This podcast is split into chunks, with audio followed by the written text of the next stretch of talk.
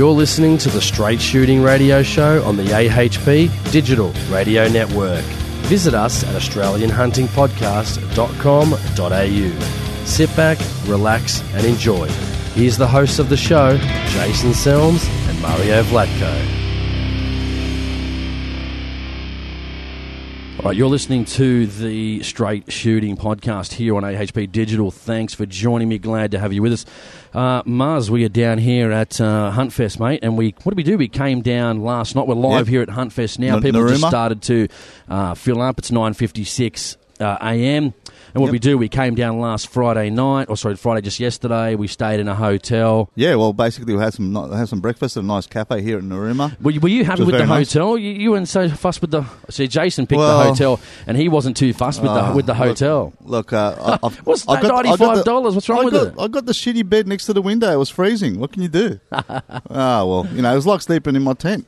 Yeah, so we just we're here now. We're overlooking actually the the uh, wildlife double SAA branch and photo competition, wildlife competition here at Huntfest. There's a Yes. lot of oh, oh look at that sample that guy over there from with the yellow sorry orange vest. Some beautiful beautiful photos of uh, people out hunting, uh, enjoying themselves. Some just wildlife really good, pictures. really even. good shots. Excellent shots. And we're sitting over from uh, EDI Hunting and Outdoor Gear. And actually, this morning, didn't we? We had a great chat with uh, one of the uh, Narooma police officers here, just Yeah. off air, about ten minutes about Yep. you know what happened in Hornsby just uh, a few days ago. Yep. Uh, we had a chat about you know you, the US, you know gun crime, why people are infatuated with the US, you know self defence, and we had a had a great chat, didn't we, Muzz? It was quite quite did. exciting. We did excellent chat, and um, he was a very nice guy. And uh, we won't mention his name, of course, but uh, you know we had a really good conversation with him uh, about a whole range of things, gun laws in various uh, other countries, and uh, what they do in other places of uh, of the world, and in terms of policing, and in terms of culture, and things like that. It was really good, really good chat. So anyway, Jason, the show, the show looks fantastic. People are starting to roll Yeah, in. People are starting to roll in. I mean, look at those at EDI or EDIT hunting and outdoor gear. There's some actually some quite uh, Yep.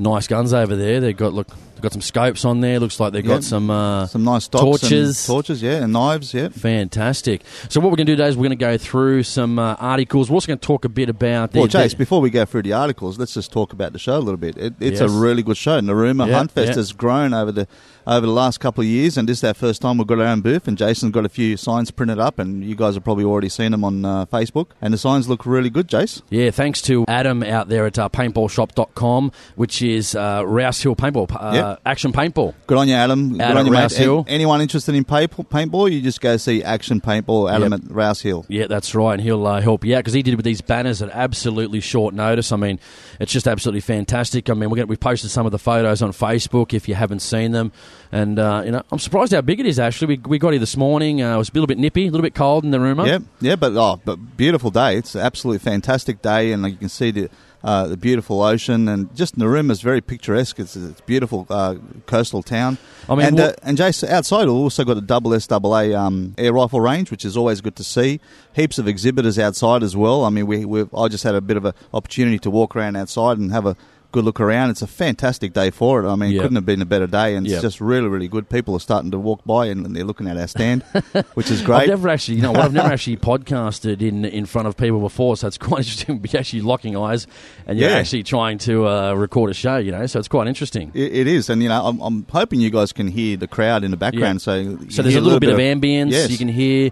I mean, you can hear people. Muzzer's not turning off his phone. Luckily, we're live from Huntfest, so this is going to be a little bit not as edited as it normally would be, guys. This is just more a bit of a fun, a bit of a straight shooting. We're going to talk about topics. We're going to talk. Yep. We're standing in front here of the Australian Shooter Journal as well, the ASJ. So we're going to be talking a lot uh, about the political parties that they did put in their magazine. So we're going to be sort yeah, of having that's a the look double at S some of them. double SAA, the, Yeah. uh, the magazine. That I'm sure most of you guys that are double SAA members have received a recent magazine, and we've Exactly. got ASJ magazine in it regarding the coming up federal election. Yep, there's a lot of stuff in this magazine which um, we're actually going to uh, discuss actually today, which is really, really good. But we first off, we might see if we've got some uh, listener emails. We'll go into that right now. We've got here too. First one Actually, it's from Michael Green, one of our regular listeners. Michael's one of our great listeners. Um, G'day, Michael. of- How are you, mate? yeah, out of Western Australia. He says, Hi, Jason. I think you and Muzz should do a straight shooting podcast between the political candidates podcast. So you two can scrutinise each guest and go over their comments in detail after a couple of days' thought and checking their facts. And you guys go over the emails and comments from the listeners as I'm missing the regular content from the great podcast show. Keep up the great work, Jason. Yes, Michael, great idea. Actually, uh, unfortunately, mate, because of time constraints, and myself and Jason just absolutely flat out with our normal lives, like we always, I mean, we always are. This is something that we do on the side. Uh, it would be great if we could do it full time, mate, Jason. That'd be fantastic if someone paid us money to do Yeah. this full time, but unfortunately, they don't. So, yeah, absolutely, I 100% agree with you, Michael. We we should be doing a show after every interview to scrutinise. Um, each uh, each political party and uh, their, their candidacy to scrutinise their ideas and uh, what what they stand for. Yes, absolutely, hundred percent. Unfortunately, mate, we. We just don't have the time to do that. I think sometimes it's also, Jason, better just to le- leave the message out there and let people decide for themselves sometimes Yeah. as well, instead of us const- uh, guess commenting always on and, and, and dissecting everything they say. It's sometimes better for people just to listen in and uh, decide for themselves to, to find out what what is, what, is uh, what they think about their party and their views. What do you think, Jace? Yeah, no, as we don't tell you who to vote for. Um, as you said, we do run political party ads, which you've heard Yeah, before. absolutely. Again, they pay us to run political party ads. Anyone that wants to run a political party ad, provided it's not the, the Greens, we'll allow anyone to run a political party ad on our show. Well, provided, also Provided, they, yeah. they support you know uh, hunting, shooting, and fishing. Of course, I mean uh, there's no point running a political party No. ads for people who don't support our recreation, our culture, our rights, our But sports. you know? provided we like the products, provided we like the political party, we like the message they're pushing, we're happy to advertise for them because, you know, getting the shooting vote up, you know, it doesn't matter who you vote for, we need to vote, you know, voting for the two major parties. We know they're against firearms. We know the Liberals, you know, what they've instituted against firearms owners since 1996. Uh, we also know the Liberal Party has their own idea on firearms and they're very, very similar, basically, to each other. So that's what definitely. Well, what- speaking about that too, Jason, I'd just like to make a comment regarding the ASJ magazine, the Double SSAA Political Voice, ASJ. So, and, and this is the, the I think is a bit of I guess double standard by the SSAA. Now you can see here at federal election, you've got the Australian Greens, and they say untrustworthy and undeserving of shooters' votes, and they've got the Greens label with the big red uh, circle with the cross through it. I mean, okay, well, why haven't they got the same for the Liberal Party, right? Or yeah, if we look back at or on, the- what or pages Why we haven't they got the back at- same for the Liberal Party or the Nationals or Labor? I mean, none of these parties have done anything but vote for restrictions on our gun rights. Yeah. I mean, hang on, if we look for it here, if I'm, as, as again, guys, this is the Australian Shooters Journal. Now, if we go to the Liberal Party, I mean, check this out. This is this is quite funny. The Liberal Party. Now, there's a picture of Justice Michael Keenan, who chairs the Firearms Industry Reference Group. Yep. The Turnbull Coalition team is committed to preserving the interests of legal firearms market and owners, including sporting recreational shooters, while also maintaining a range of measures to control firearms and their criminal use. There is no single measure or package of reforms that can prevent firearm crime or improve safety overnight. While the Labor Party has been inconsistent on fire, Oh, unbelievable. check this out. This is unbelievable. Talk about hypocrisy. They've been inconsistent. What on what pushing more restrictions against law-abiding firearms It's, owners? it's incredible. Uh, the party's been inconsistent in firearms. The coalition fully supports the, legi- the legitimate use of firearms by sporting and recreational shooters and will ensure the needs and interests of legal firearms owners have been well considered in the development of future firearms reforms. Ah. Well, this is interesting because It just makes me sick hearing that. Like, But seriously. the NFA review, Muzz, is after. But don't forget, Jason, The election. if you own an Adler seven shot, Oh, you're dang- a bad man. Yeah, yeah. You're bad. I'm surprised they You're, haven't you're, you're a it. danger to yourself Yeah. as well as the community. I'm sure they haven't called it a mini gun that shoots 10,000 rounds a minute. Yeah, it basically just loads on its own. Yeah, it's, that, it's that powerful. Oh, it's just it's, it's incredible. I mean, I can't believe the rubbish these people spout. And you know what gets me right? Double SAA, and uh, you know people may accuse us of, uh, I guess, being uh, sympathetic to double SAA. I can assure you, you can go back and listen to our podcast. we, we've given everyone an equal bollocking, whoever's deserved it. Yeah. And, and the double SAA with their magazine here to put a to put a line across the Greens and not to put a line across Liberal, I think it's just it's just ridiculous because Liberal have done Liberal Party have done very little, very little in the last 20 years to support our gun rights. In fact, it was the Liberal Party who um, basically took our guns away with John Howard back in '96, if everyone remembers. And and John Howard's a bit of a, I guess, um, a sacred cow, don't you think, Jason? Yeah. No, no one, no one can touch him. No one he's he's Mr. Teflon. Nothing sticks to John Nothing- Howard. yeah, nothing sticks. He just seems to want to. Yeah, every time a gun issue actually does come up, he seems to always want to get involved in it. And like I said, this is why myself and Mario were previously upset on the uh, recent straight shooting podcast, is because you know there was this was the one opportunity, guys, that we had.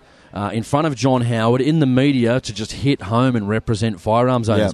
And I think at the end of the day, we actually failed to do that. We really, extremely, our representatives failed to do that. We just didn't do a good job. It you heard the a- interview. yeah. And, and and funny thing is, guys, I wanted to explain this too because it's, people always message me, okay, and they say like I, I get this very rarely, but you get one or two here and there. Mars, they ring up and or they message me on Facebook, either my personal account or on the the podcast account, and they say, well, you know, you guys are against this organisation or you're against this party. And then when I ask them, I say, well, hang on, did you listen to you know episode 116, 118, and, Yeah. and these are normally to do with the straight shooting podcast in general because they're very political. We just say it how it is, and Yep. simply that's how it is. And we've dealt with a lot of subjects like that in the past, exactly. and, and and our and our thoughts are clearly clearly uh, there for everyone to see. Yep. So we're not certainly not hiding anything, and uh, But the the recent one the other day, Muzz, was about Yep. the NRC, the Natural the Natural Resources Commission, when they're actually talking about deer. Yep. And the guy messaged me and he said, "Oh, you know, I saw your post on Facebook and blah blah blah, etc. etc. You know, you're anti this organisation. Um, you know, I'm a- I'm anti this political party." And I said, "Well, hang on. Uh, did you read read my resubmission to the to the NRC uh, pest species deer inquiry?" Uh, Yep. uh, uh, he, he didn't know what to say, and I said, "While you're at it, I said about a week ago, I released episode 118. I said, which clearly says I was wrong on part of the issue. I've admitted that. Yep. Uh, I didn't read the report in its entirety. I'm sorry for that, and, uh, and and I've pushed the proper resubmission to the NRC. And this is the whole thing that really annoys me the most. And then I said, well, you have actually listened to the show? And then they're trying to offer me advice by saying, well, your podcast is tarnished, you know, because you've said this about this political party or this organisation. I said, well, not really. There's 40,000 people that really enjoy the show. They know me and Muzz say it how it, how it is, and we've got really the shooting, sports, and hunting as best interests, you know, at heart. absolutely, um, hundred percent correct, Jason. I mean, not very often do you get it wrong, Jace. But you know what I love about you is when you when you do get it wrong, you're not scared to admit it. No, what? Uh, you, you man up to the fact, and you, you're not scared to admit it. And uh, you know, with this um, NRC recommendations for putting deer as a, as a feral pest in, rather than a game species, I wanted to withhold my judgment until I'd done the research. And once I did do the research, and once I knew, got my head around the whole issue, um, I was I was able to speak with a lot of confidence on the issue, and then I, I pretty much knew where I stood on the situation, and I, I basically understood that we've got to maintain deer as a game species if Yeah. we want to Our main if we want to maintain the, the hunting culture around deer. was the biological thing because we don't know again if it just because now a pest species may not be an issue now Yep. it doesn't mean in 10 years time you know that they're going to not going to come up with some fandangled idea for some biological weapon you might say Correct. to basically eradicate deer basically in their entirety and this is what a major Yeah. problem probably not going to happen guys but again it could happen you know Yep. based on if they do development like anything mate, technology can come a Well, long way have a look 10 at years have a look at technology these days, Jason. I mean, uh, ten years ago, you can drive your unregistered car, you know, pretty much for six months, for a year, well, maybe even two years straight. You can drive your unregistered car, no worries. You'll never get pulled up by the police or anything. But you try and do it today, forget it, mate. The police have got technology now that read number plates. They uh, they position their cars all over the uh, highways and that, and you just go past one car and that's it. You're you're, you're done. Yeah, you get you get sprung. So um, the technology is is moving ahead, and there's and there's no way to tell what will be available in the future in terms of pest management. Now they could develop a virus in the future. that could target just deer and deer only. And if deer is classified as a pest, well, guess what? They could release that virus in the wild, and that'll be pretty much the end of deer as we know it. And Yep. they'll only be found in small pockets, you know, around the country where, where the government hasn't gotten to them yet. So we, it's important that we maintain deer as a game species. And in fact, you know, I would love to put even more animal species on that list um, as game species. I mean, why can't we have wild pigs as a game species? I know they're a pest, right? But uh, I think on private property, you should be able to uh, eradicate whatever whatever pest that you yeah. want. And some people might hear that and go, "Oh no, you can't have uh, pigs as a game species." But then, because the damage they do, but then deer also do damage as well. But unfortunately, we've just put deer sort of at this mythical, you know, status, based this mythical status of I don't know what would you say? Well, I see, mean, almost uh, like well, see, deer are like current- a magical animal. I know. Well, deer are currently a game species, right? But that doesn't prevent farmers and landowners from getting rid of them. Like I said, would you So- would you be happy though with if you could use lick blocks, feeders? We're not talking about bait as in 1080. We're talking about feeders, corn feeders, maize feeders, lick blocks, and that Yep. type of stuff. What oh yeah, reckon? well, absolutely. You should be able to use all those devices. You should be able to use a couple of basic aids to, uh, you know, help you uh, go go hunting and uh, at least be able to catch deer in a more effective way and be able to Mm. shoot deer in a more effective way. And look, Jason, in terms of speaking about pigs, and I know some people will be just outraged by this comment, but look, pigs as a game species. I mean, we've got a great industry and we need to grow the industry. And the way we're going to grow the industry is to get more people hunting, get more people hunting, get more people interested into hunting. And uh, I guess if you have a, a great hunting industry, especially we've got one around deer, we can have one around wild pigs as well. That would be fantastic. I mean, Yeah. I, I don't see any problem with that, and um, and it, it shouldn't stop any landowner from being able to eradicate pigs from their property if they're causing damage. I mean, it doesn't. Deer as a game species now doesn't stop any landowners from being able to control them, yeah. uh, especially if they're in plague proportions and pest proportions, like like pigs often are. Right. Yep, so that's I mean, right. yeah. All right. Uh, next one is interesting too. Let's go with the Australian Labor Party. Again, this is in the uh, Australian uh, Shooters Journal. This is the double SSAA Mini Journal, 2016, Volume 14, Issue 1. Uh, now, they've got the Labor Party in as well. And it said, as many of you would be aware, issues relating to the prevention, detection, and prosecution of crime are, for the most part, the responsibility of state and territory governments. Don't forget, guys, unless you talk about the Adler, they can ban it overnight. But anyway, the various categories of firearms were agreed to by all Australian jurisdictions at a special meeting of the Australian Police Ministers' Council in May 1996 uh, the National Firearms Agreement. The categories are reflected in both Commonwealth legislation that regulates firearms import customs, blah, blah, blah. Any changes to the categories would need to be approved by all jurisdictions through Law, Crime and Community Safety Council. Uh, Labor believes that the gun technology is updated. It is appropriate that our laws are reviewed to ensure uh, that they keep up with the advances in technology and don't become outdated. Like what, what advances? I mean, anyone I know is 3D printing, but I mean, you can't ban a 3D printer for the fact that it's already illegal to manufacture a firearm without a license, dealer's license, without all the proper you know, checks and balances. What do you well, reckon? Well, I, I say this in, in, in the best best um, spirit possible, Jason. I, my personal hope is is that uh, 3D printing in the United States uh, makes gun laws pretty much obsolete. Uh, that's my hope. my hope is that one day that um, is any person in the United States, law-abiding person, can buy a 3D printer and manufacture whatever gun parts they want, Yeah. and also maybe even total firearms, complete firearms. That would be fantastic. I mean, it would make most gun laws obsolete, and uh, it'll force people to basically register the person and not the item because registering the item would be near impossible yeah. because that's that's ultimately what, what what my hope is in the future. Maybe in about thirty years' time, we might see that. I don't know. But uh, look, and I, and I don't want people to think that I'm you know I'm kind of support anarchy or anything like that. No, I don't. Absolutely no. Um, I support law-abiding people having access to whatever firearms they want, as long as it's used for lawful purposes. That and, and, and that's very important to um, mention. Yeah. Next So- one up, yeah. sorry, is the Katter's Australia Party.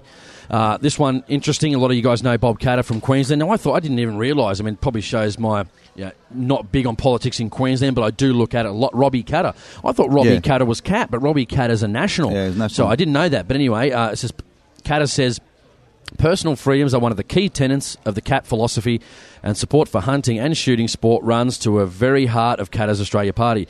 Our support for shooters has been enshrined in the party's constitution from its very inception and is reflected in two core values, including the freedom to pursue outdoor recreational activities and opening up off limits land to the people. This is the important one, guys, in Queensland. Getting public land hunting set up in Queensland. That's something that we should be pushing for massively. Absolutely, we say it on every show, really, Jason. And uh, look, it's it's up, but it's up to you, Queenslanders, all you Queenslanders listening to the show. Rally your up you. government, write to them. We say this. You've got to get together those as a group, a, a get together as an action group. You know, action group to to make sure that uh, the politicians in uh, Queensland government understand public land hunting, what it is, what it means, how it can benefit the state, the economy, how it can benefit culturally, and so on. Just put together an action group and present your case to the politicians in uh, in in the Queensland. So that's very important. We talk about every show. Yes, so Bob Katter, fantastic guy, um, really really good uh, um, supporter of our rights, our, our freedoms, and as Australians. Uh, really can't fault Bob Katter, except for the fact that, unfortunately, Jason, and this is partly Bob Katter's fault and partly the media, the, the left wing media are very good at making Bob Katter look like a, a redneck loony. And Yeah. uh, He he I must admit, he does laugh a lot when they ask him questions. He Yes. just loves to go into a fit I of know, laughter. and the problem is Bob Katter doesn't really help himself uh, because he doesn't stick to the subject matter and just uh, spout out But the then facts. again, he, there was one he starts when- ranting on every now and then about all sorts of things, and that's unfortunately to his detriment and, and to the detriment of his public image, and that's the problem with. Um, with uh, Mr. Katter. So, um, look, I'm hoping that he'll be able to get back in because he's also a very strong voice in the lower house for um, for our rights. So I'm hoping, definitely, I'm, certainly, I hope he can maybe hold the balance of power again like he did with Gillard and Rudd. Unfortunately, it was Oakeshott and Windsor as well involved at the time holding the yeah, but balance then of power. doesn't Bob Katter hold the balance of power in Queensland?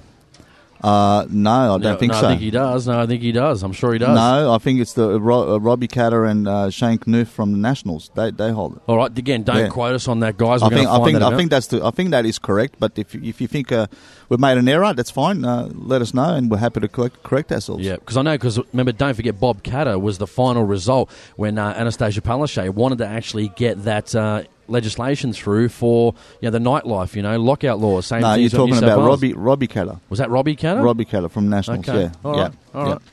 Well, I didn't know that. All right, next one on the list we've got on the federal election, Australian Shooters Journal. Uh, we've got the, the Shooters and Fishers Party. Now, I know uh, they're here today, the Shooters and Fishers Party. Yep. Uh, so we might try and get one of those to come over. They've not, yeah, sometimes been a bit less than, than keen to come on the Australian Hunting Podcast, possibly. Well, not in You the past. In the past, they were very keen. So I'm Yeah. hoping they can. Uh, uh, th- they'll be able to swing around uh, while the show's going and us. have a chat and say g'day. That will be great. I think Yeah. I think Stephen Bowler's here um, this weekend. He's the Jason. uh, member, yeah, membership and campaign, well, membership and uh, Yeah. donations manager. Okay, the Shooters and Fishers Party. Shoot, I keep saying Shooters Fishers Party. The Shooters Fishers and Farmers Party, SFFP. it's so it's so hard to get. oh, it's a tongue twister. Is the It- largest. it's hard to get used to, uh, you know, because we because we've known them as the Shooters and Fishers Party for such a long time. It's hard to get used to that new name. So anyway, And I just Apologise to all the guys, Muzz, SFF. Muzz has got his little, uh, what is it? Conservation Hunter New South Wales, his orange blade. I got my I got my Blaze Orange um, uh, conservation hunting uh, hat on, my cap, which and is, and you know what? Know what annoyed me about Mario? Oh, I told him to bring the, the shirt with the Australian Hunting Podcast logo on there. So what does he bring? Some stretched out Kmart t-shirt. I forgot. I forgot the shirt, Jason. Sorry. um, so here we go. The Shooters, Fishers and Farmers Party is the largest political organisation dedicated to protecting and furthering the rights of law-abiding firearms owners.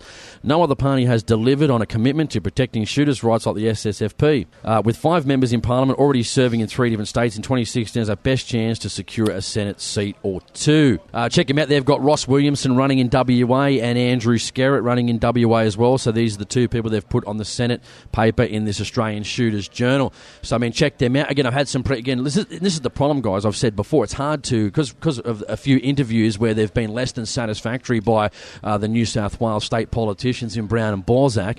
Uh, what we need to do is we, we also too we yeah, that, that's not the whole party. So, we, but what no, we like exactly. is a bit of I mean, the, uniformity. the party is bigger than just two representatives. I mean, Exactly, yeah, yeah. exactly. So you know, look, my my hope is, uh, especially with the SFP, if they can get their first. If they can get their first representative up in the federal parliament, that would be great. Yeah. That would be fantastic for That'll us. Uh, yeah. another pro-gun voice. You know, But what absolutely. we, this is what me and Muzz were talking about ages ago in regards to, you know, consistency, uniformity. You know, you can't have people in, in one party saying a lot of different things throughout the country. They Yeah. all need to be singing from the one song sheet, and, and, and that's what we need to be doing. So, I mean, the fishing license is a great example, or fishing tax, I like to call it, Jason. I mean, the Shooters and Fishing Par- Fishers Party supported in New South Wales, but in uh, Queensland they don't support it. So there's you know there's no consistency in their ideology, which is a bit bit worrying for me personally because I'd like to know what I'm voting for. yeah. You know, depending what state you're in, or you know, or like say for example, if I'm voting for the Shooters and Fishers Party in Queensland, okay, they might not agree with a fishing license or fishing tax now, but are they going to agree with it tomorrow? How do how do I know? Well, I don't know. Well, you know, that's the thing. So there's this, been a lot, the problem. There's, there's been a lot of unrest about fishing licenses, especially. You know, Facebook, we're seeing a lot of people actually questioning the well, we call it Jason, fishing look, tax. d- don't, don't call it a license, please. Is it a tax? It's a tax, mate. Yeah. It's a tax. How can you tax? It's how it's it's it's how government how government takes away your birthright and then sells it back to you. That's what it comes down to. I know, you at, can't at the end of the day, that's what it comes down to, mate. It, it's it, you know, it's it is your right as an Australian to use the waters and to use them tax free, cost free. It is your right. And what the government have done, and with the support of the SFP New South Wales, is they've they've they're charging you for that right. They're charging you to use that. Yeah. And um, you know, and, and it's under the guise of oh well, we need to look after biodiversity and fish stocks and all that stuff. I mean, Yeah. it's just complete nonsense. I know. So anyway, a lot of people may not agree with me. That's fine. I'm happy to debate you. You know, I'm happy to debate you. Ring If us up. Ring us up. Come Uh, on the show. Send us a voicemail. Do whatever one of those things. And uh, if you've got something to add, you disagree, we're Yeah. happy to hear your point of view, provided it's done in you know the right way. We're happy to have anyone on. Of course, of course. I mean, you know, in, in this is one sticking point for me, and I'm very passionate about Jason fishing. Fishing, okay, fishing. We occupy less than one percent. We human beings, that is, occupy less than one percent of the entire coastline. Now, just think about that. Think about the size of Australia's coastline, and I mean, there's a lot of breeding grounds there for fish and everything like that. We occupy less than one percent of the coastline, and that is somehow and that's that's like the whole population, right? And out of that one percent, probably only ten percent of that one percent actually fish. Yeah, right. Okay, so we're supposed to somehow believe that ten percent out of all the one percent of the land, ten percent of people that occupy less than one percent of the entire coastline are somehow supposed to be doing irreparable damage to, or somehow you know, some kind of uh, biological or ecological damage to the Yeah. to the waters. Just complete nonsense. It's completely ridiculous. Let's not talk too much about fishing. We'll be here all day. Next one on the ASJ Australian Shooters Journal is the Liberal Democrats. Now, the Yep. Liberal Democrats strongly support the right to own firearms for sporting, hunting, collecting, and self defence. Senator Leyonhjelm, leader of the Liberal Democrats, forced the government to put a time limit on the ban on imports of the seven shot Adler shotgun. Yep. He withheld his support for legislation important to the government until the government buckled. Without this, a permanent ban would be in place today. Hard nosed negotiations such as this need to protect your rights as a law abiding shooter. Mars, what do you think about the, the Liberal Democrats? I mean, I think there's been some quite interesting stuff coming out of the Liberal Democrats. As I said, we were very disappointed. I don't think we probably said how disappointed we were on the last show. Oh, we that did, yeah. David didn't go on the Yeah. SBS Insight program because David is quite knowledgeable. He generally does very well in regards to gun stuff in the media. And normally, David has no problem getting into the media. We saw him with Borsak on the Sunrise program. Uh, we saw them. I mean, who else have we seen him with, Mars? We've seen him basically, you know, basically everywhere, haven't we? Well, yes, um, he's been an unrelenting but fighter. not fighter on the freedom. main, not on the Look, main program we wanted I him am, to be on. I am personally very disappointed with the double SAA and David Leyonhjelm for not fronting up on the SBS program because that was a great opportunity to for us to present a united front to finally tell John Howard to his face what a complete disgrace his gun laws really are. And I know that the show was painted in a way where it would, would have tried to paint us as, you know, loonies or, you know, villains, whatever it might be. But the more the more strong representation we would have got on that show, the better off we would have been. And um, and certainly, I'm very disappointed that didn't show up. I certainly would have showed up if I was asked. Absolutely, hundred percent. I wouldn't have given up an opportunity like that. And let's not forget, while we're at the uh, double SAA Sydney AGM, Muzz did get up. I mean, after Bridget McKenzie spoke at the double SAA Sydney AGM, Muzz got up and asked a few questions. I, I, I could tell Muzz at the start was a little bit nervous. He was a bert, bert, bert, like this. But eventually he came good and he started to find his feet. And he's, get- it is difficult, guys, to call up radio stations. It is difficult to. And even stand Um, up for me, especially stand up in front of a lot of people. I mean, that's uh, nerve wracking for me. But the, but I think the more you do it, the Yeah. more you do it, the better off you get at it. The better off you get at it. You know what I mean? Oh, absolutely. So yeah, no, I wasn't. I wasn't scared to ask some questions, and uh, Bridget McKenzie did provide some answers. G'day, mate. How you going? Just saying g'day to some of the crowd here, At Jace. Huntfest, yeah. Yeah. Yeah, they're So- starting to gather. There's quite a few crowds. Yeah. They're going through the, all the exhibits, which is fantastic. Yeah, a lot of. oh, j- uh, You know what I'm seeing a lot here? A lot of women. Oh, a lot of yes, a lot But of maybe, ladies. maybe they're with their boyfriends, maybe, maybe which is which is maybe for me as a single man is somewhat disappointing. no, maybe they're here look, checking out all the hunting gear. There's a lot of girls love yeah, hunting. they do. So they love good. their hunting. They love their shooting. They love their bow hunting. They love their fishing. Uh, they love their t- pistol shooting. They just love it all. Next one, Muzz, the Australian Motoring Enthusiast Party. A lot of you guys heard me uh, on my previous show. I've already interviewed Ricky Muir, and me and Ricky had a great chat off the air. I really like Ricky. I think, but I think he deserves a spot there. Again, are there minor philosophical disagreements? But I think I think also he's come around Mario quite well because when I when I spoke to him about self defence on the first episode we did, Yeah. which I think was in the early 100, 104, 105, somewhere around there. Uh, he, he was a little bit hesitant, but now that we had a chat on the show, he realised I wasn't going to attack him. He realised that, you know, I was just like him. I'm a hunter and shooter that just does a show. I'm not here to make him look bad. And uh, I, I quite like what he had to say. And we did chat off the air, probably, I think for about probably, oh, I don't know, 45 minutes. And Yeah, uh, very, yeah. very interesting talking to Ricky. He made his, I mean, even Ricky's actually voted on legislation which would most likely do him out of a job. They'll basically do him out of a job. Pretty much, uh, yeah, you're right, Jason. So he's a man of principle, so we can see that. You know, and he- um, Rick- boy, he's, some people say he's a bit yeah. more socialistic. He's, he's a bit more, you know, something for nothing, socialist type tendencies. But I mean, you know, he's pro gun. I mean, does he deserve a spot in the? I mean, he put an Adler video out that pretty much went viral. I mean, he had like I think it's had like five hundred thousand views now. Yeah. and uh, he went on a few uh, media outlets. He went on Neil Mitchell three AW.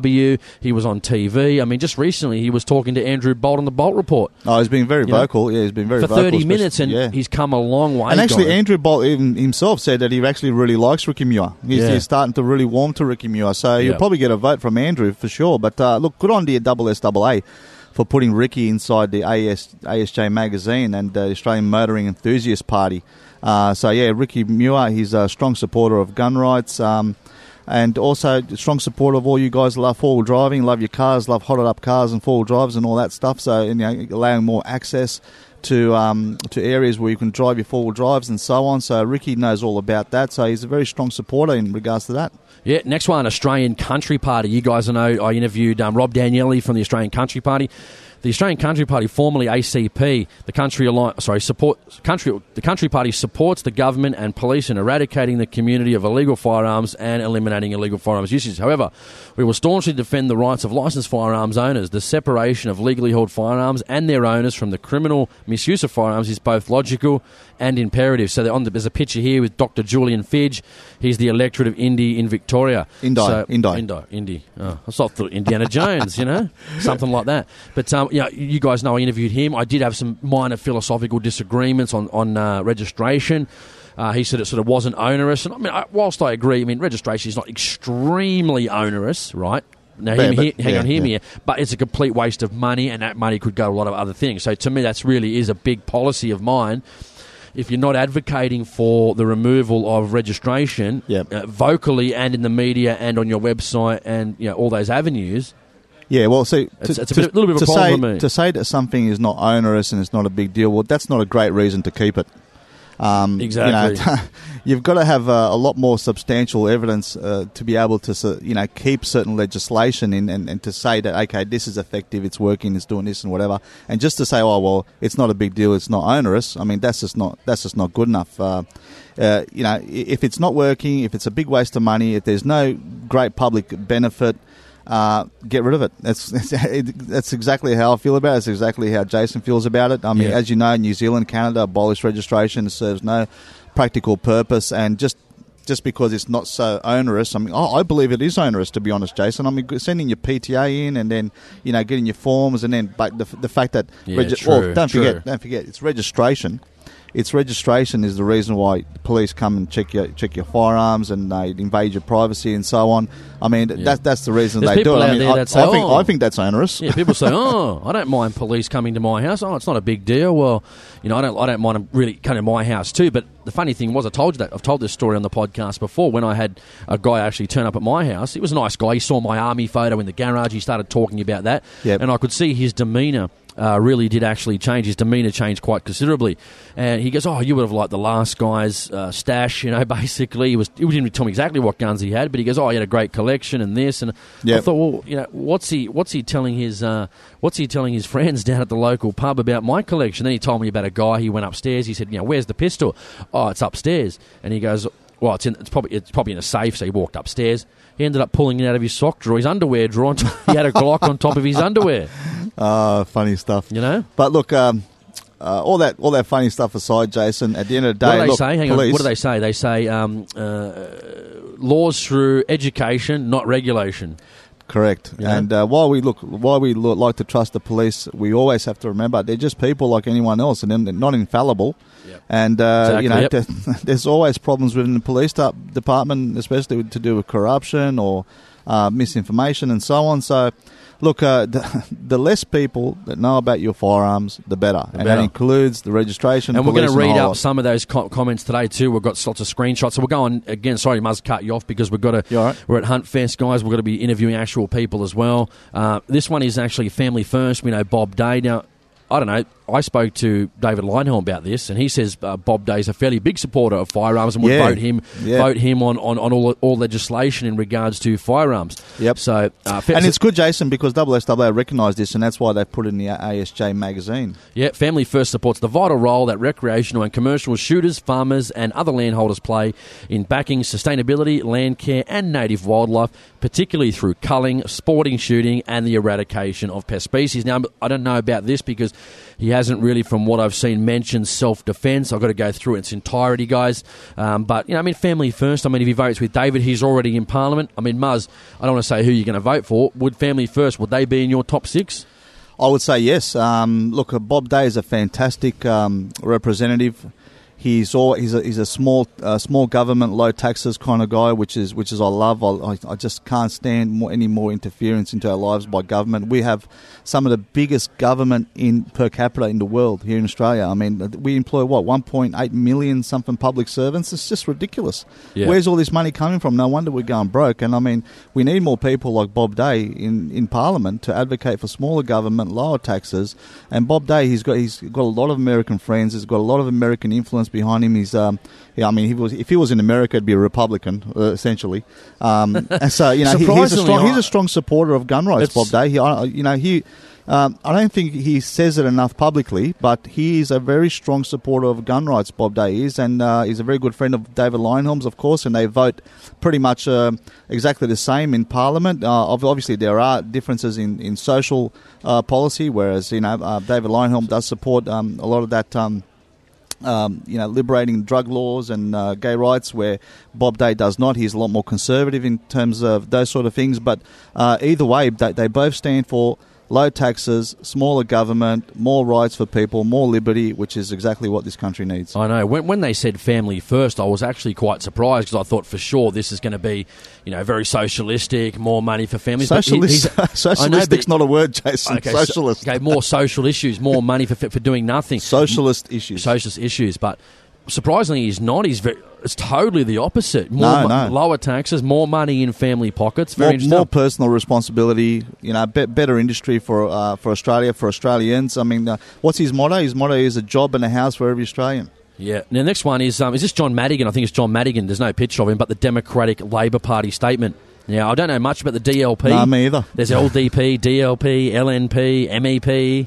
There's a lot of acronyms. Oh, mate! Uh, don't forget uh, this year's election paper on the, for the for the upper house is uh, for the Senate. Sorry, Yeah. it's going to be as long as the tablecloth, Jason. As long as one of your signs. Let- Let's go. This one. The, De- the Democratic Labor Party has policies supporting competition shooting, recreational shooting, hunting for food, and culling pests. Many of our DLP executives are shooters, and others support the sport in all its forms. Yep. So again, not really a mention of uh, self-defense. Uh, I got to go through it properly again, guys. Uh, but again, reading through it here, I'm not seeing anything in regards to self-defense.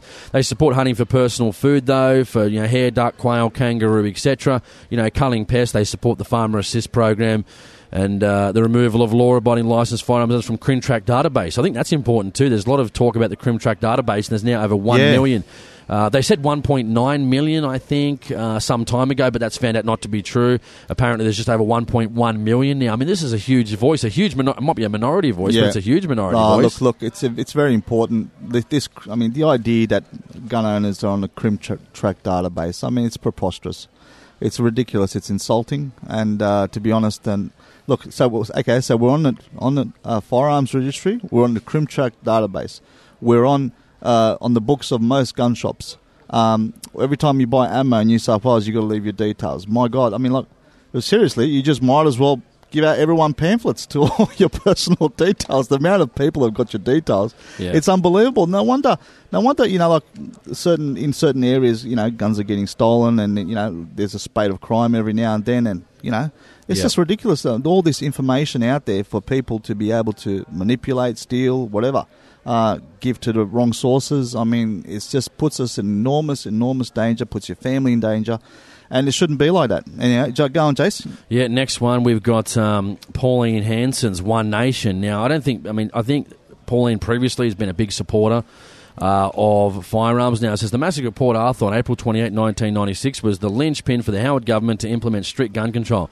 The buyback of almost 700,000 guns cost Australian taxpayers over 500 million. The forced buyback was indiscriminate, netting relics, family heirlooms, prized possessions. Sadly, they were handed over and the same price as worthless firearms, and those surrendered uh, them were given a few hundred dollars. The reality is only the honest that handed in their guns in, not the criminals.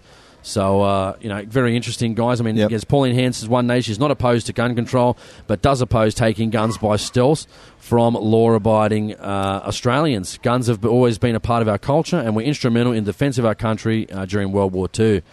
So, I mean, you know, I mean, they've got an okay policy. Again, I don't think they're going to advocate. They're not going to advocate I, I don't, to go out think. there. I don't and think. take your guns. Uh, look, I don't think One Nation um, uh, know too much about firearm laws. I'll be honest with you. I think Pauline Hanson's obviously um, has a, a different agenda, which is, uh, I guess, protecting the.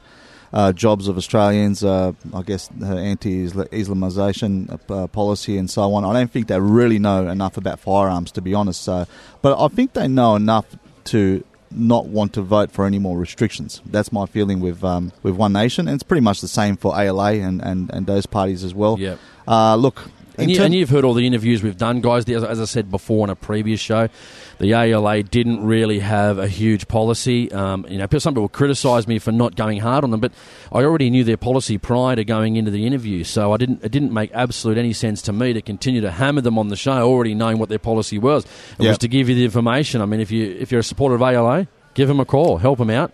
Yeah, Um, yeah, I'm just looking at these signs, mate. These signs and these banners are unbelievable, mate.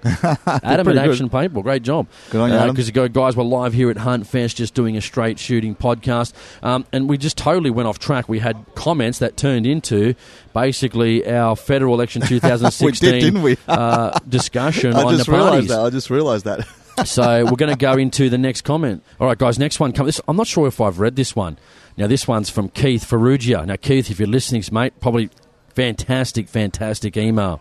G'day, Keith. He goes, Hi, Jason. Just wanted to say what a great job you're doing with the podcast. I'm consumed by it. I was listening to your interview with Peter Whelan at the end when you asked him what his favourite firearms are, and he said he loved his Remington 1100, and he also had his father's 1100 as well. It brought a tear to my eye remembering my father handing in his 1100 in 1996 in the buyback. My mum bought that shotgun for my dad when he was born in 1973.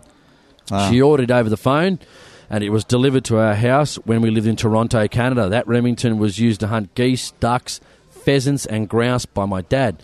The shotgun would have been 44 years old this year, but now it's gone. I have become more active now in our fight for our rights since listening to your podcast, and maybe one day we can get our firearms back. Uh, thank you for your hard work in the podcast and fighting for our fighting for our rights back.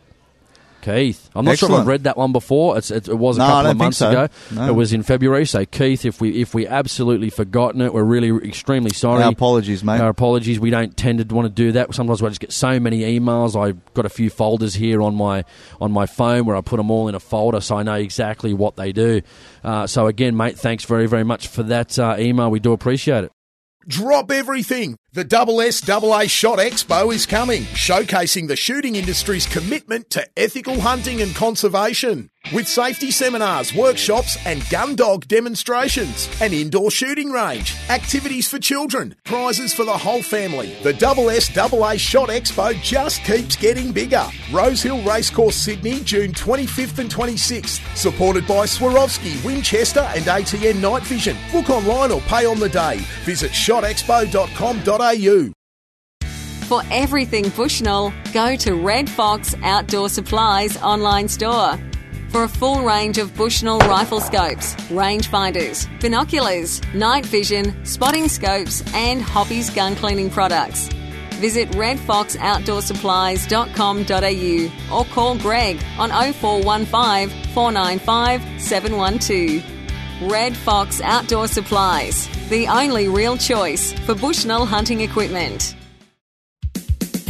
G'day, Turbo here from the Noob Spearo podcast, where we talk all things spearfishing. So if you love your hunting and you love your fishing, you're going to love spearfishing as well. So check us out at the Noob Spearo podcast or visit us online at noobspearo.com. One awesome experiences that you can have when you are in the water, and that's why I started spearfishing. Don't overcomplicate your gear. Don't go dotting dressed up like a Christmas tree. It's a whole new world and it's mysterious, it's magical. Beats the shit out of knitting anyway. oh yeah. All right, we just we just got back. Uh, we're here at Huntfest again, and we're talking to Patrick. He's here, uh, young fella. Patrick, how old are you, mate? I'm 12. Yeah, twelve, mate. The best age. Do you go hunting with your dad? Uh, yeah, a bit. All right. And we do um, Bermagui Field and Game once a month. Wow. What do you What do you do at Field and Game? What do you do there? Uh, it's pretty much just clay target Oh, shooting for the whole day. We'd get on pretty well, Patrick. I like my clay target shooting. What do you shoot? Down the line? Do you shoot skeet? Do you shoot the sporting clays? Uh, the it's field, and game? game. Oh, your field and game, yeah. We've got one up in Sydney, which uh, I've shot a couple of times, which is actually pretty exciting. Are you pretty good? Did Dad buy you a 12 gauge, or you just use Dad's? Or Uh, I use his. I haven't actually started yet, but I'm thinking about shooting half a day this month. what about what about hunting? Do you do any hunting with Dad, or just do you only clay target shooting, or what? Uh, I go hunting with him a bit. About well, we we're gonna. He was gonna go a few weeks ago for well last week for some deer, but yeah, it was too wet. So yeah, it was a Have bit you, wet. you shot any rabbits, Patrick? uh, yeah. Yeah, a couple of foxes. And you know how to whistle foxes in? Uh, I've made um, shotgun the fox whistles out of shotgun shells.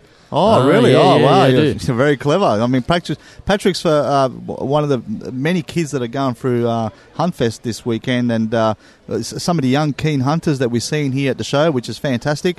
And uh, we certainly hope a lot more, lot more young kids like Patrick come through. Patrick, do you do a little bit of fishing too? Oh yeah, we go fishing a bit. Yeah. Hey, speaking of that, where do you come from? Are you live here in Narooma? Uh, in Merimbula. Oh, Merimbula, yeah, not too far away. Um, what's the crowds like around here? We've been sitting here. Crowds been pretty good. A lot of people here. Yeah. Yeah. Over the other side, there's like a big block, and you can't get through. Yeah, right. So you right. got to walk around this side. And Yeah, what right. and what do you think of Huntfest, Patrick, here in Narooma? Do you, do you love it that it's coming here every year and, and it's a it's a yearly event and people come around and uh, uh, enjoy the exhibits and uh, a really good time here at Huntfest? Yeah, it's really good. This is the third year that Yeah. me and my family have come. Yep. What is um? Uh, does, does what about Mum? Does Mum do any hunting? Uh, she hasn't been out with us yet, but she tries. She Your goes dad's to not the trying and hard game. enough, Patrick. He's not trying hard enough, old dad. Um, what about you? Got any uh, brothers or sisters? Um, I've got a sister. What does she, she like it? Nah, she's a bit. She don't like w- getting out in the bullshit. She bush. got her or- license and then she never done it. Oh, okay. no. She's 26 now. You oh, got a she's cou- 20 oh, wow, she's a bit older than you then. You got a couple of young uh, young mates, uh, Patrick, that can't go hunt- hunting with you. Uh, I've got a friend who goes hunting with a um, bow. I've got I know someone that goes to my school, Eden High, and his family pop used to go hunting with him all the time. But Wow. Recently he passed away. Oh, Oh, that's no okay. good. yeah. Mate, what's it like? I mean, you, you live around, I mean, you, you live in Eden, where do you live, Merimbula? Yeah. And you go to Eden. What's it like, mate? We, we're from the big city, we're from Sydney, so we're traffic everywhere and stuff like that. So what's it like living in these rural sort of areas on the coast, mate? You must have a pretty good life living this close to the water. Uh, it's much better. You go go to the beach just about every weekend during summer. Yeah, Yeah, really, I bet. yeah. I bet you guys must love bodyboarding, eh? And uh, do a little bit of swimming and that. Yeah, very good, mate. Sounds like a lot of fun. What, what do you want to do in the future? What's your plan as you get older? Do you want to do more clay target shooting? You want to get into more hunting? What, what's your plan? You, what, what, what, what do you want to do? What interests you? Uh, the next shoot at Bermagui, I'm going to shoot half a day. Yep. Is And that clay then- target? Yeah, Is it down the line? What sort of discipline? Oh, no, field and game. Sorry, Yeah. my apologies. Yeah, field and game. That's really enjoying when you walk from stand to stand, isn't it? And you can Yeah. actually, it's almost like mini golf, really, isn't it? Basically, I mean, yeah, it's different. yeah, it's actually like mini golf. So, um, you know, no, it's pretty exciting, mate. Um, what, what, what's one species if you go hunting again? What are you really looking forward to actually hunting? What what sort of animals? You know, foxes, deer. What do you want to get? What's your Pigs, favourite? wild pigs. Yeah, We pig. want to get a deer soon. Yeah, We went we went hunting a few well not a few weeks ago, probably a couple of months ago, and we went out after roos and rabbits if we've seen Right. any. Yeah. We got a couple of roos and we're walking back, and this guy had put out a pig trap, yeah. and the dog that was with us he took off really? down the hill and started barking, so we chased after him. He's running around the cage barking at this pig. Oh, very Oh, good. wow, good Very stuff. good. Good. stuff. Excellent, mate. Well, listen, Patrick, thank you very much for joining us today. You've Yep. been you've been an ex- ab- absolute uh, joy, mate. Excellent. Uh, Yep. Thanks very much, mate. Thank you. All right, guys, we've got a voicemail. We're going to play a uh, voicemail here from Declan. This is an interesting one. It's about gun lube. Actually, I suppose we haven't had stuff about, have we, Muzz, about you know gun lube and stuff like that. So we uh, Yep. we'll, we'll hear from Declan now. I'm not, I'm not sure if I've played this before. I don't think we have, but you'll hear from Declan right now. Yeah, how you doing, guys? My name's Declan, and I've just recently come across your show. I just absolutely love it. I've only, I've only just got my gun license like uh, since November last year, so I've only had it for a short amount of time. But in that time, I've got two guns already in my name, and uh, yeah, I've got an old Bruno ZKW 465, little bolt action 22, and I've got a Winchester Model 94 in 3030. Well, my um, main question for you guys is that what uh, gun lube do you use? Because um, I know that Jason's got me on Facebook. W- wouldn't doubt that he's seen my gun videos of me shooting that 3030. I'm just uh, wondering about what download you use. So, but yeah, like awesome show, guys. Just keep it up and yeah, like keep making good uh, contributions to uh, the shooting society. All right, guys, you just heard from Declan. Now, Mars, okay, me and Mars. well, two, two different sides of the yeah, fence. yeah, we're, we're, we're two different sides of the fence, and I'll, and I'll tell you why. Mario generally does very little gun cleaning. Uh, zero. Yeah, Nothing. he does basically zero gun cleaning. Um, he's got more rust on him than you know, like a, the, one of the yeah, Pasha Bulkers out in Oh, Sydney come Harbour. on, give me a break. They don't have that rust. Okay, they don't, it's actually not that the bad. Pasha Bulk. it's got a, it's got a. But no, Oh, mate, basically all I use. I mean, there's there's two different things that I use. I used to use all the products, you know, G96, Hoppe's, etc., etc., etc. All my lubricant, anti-rust, all I'm using is the uh, Lanox or Lanotec product. So Lanox or Lanotec. They also make the Inox product. The Lanotec is the lanolin from sheep's wool. So I use that sort of stuff as well. Uh, I use that in the bore. I use that on the guns, and some of my guns are now, I think, five years. They're now five years old and they haven't got a single speck of rust on them. So that's what I use for lube and, and cleaning. Sometimes with shotgun stuff, uh, you can actually make one uh, called Ed's Red Formula. Now it's got like ATF Dexron 3 foot. Just look it up on the internet. Um, uh, Ed's Red Formula. It comes up. It's cheap to make in about four litres. It'll cost you about twenty dollars. Great as a cleaning product and uh, you know fantastic because it's actually got the, the transmission oil, so it actually acts as a lubricant and a cleaner as well. So it does both. I mean, guys used to put uh, pistols in their ultrasonic cleaner Yep. pull them apart because they use water. They'd pull them apart in three years. They'd rusted like you wouldn't believe.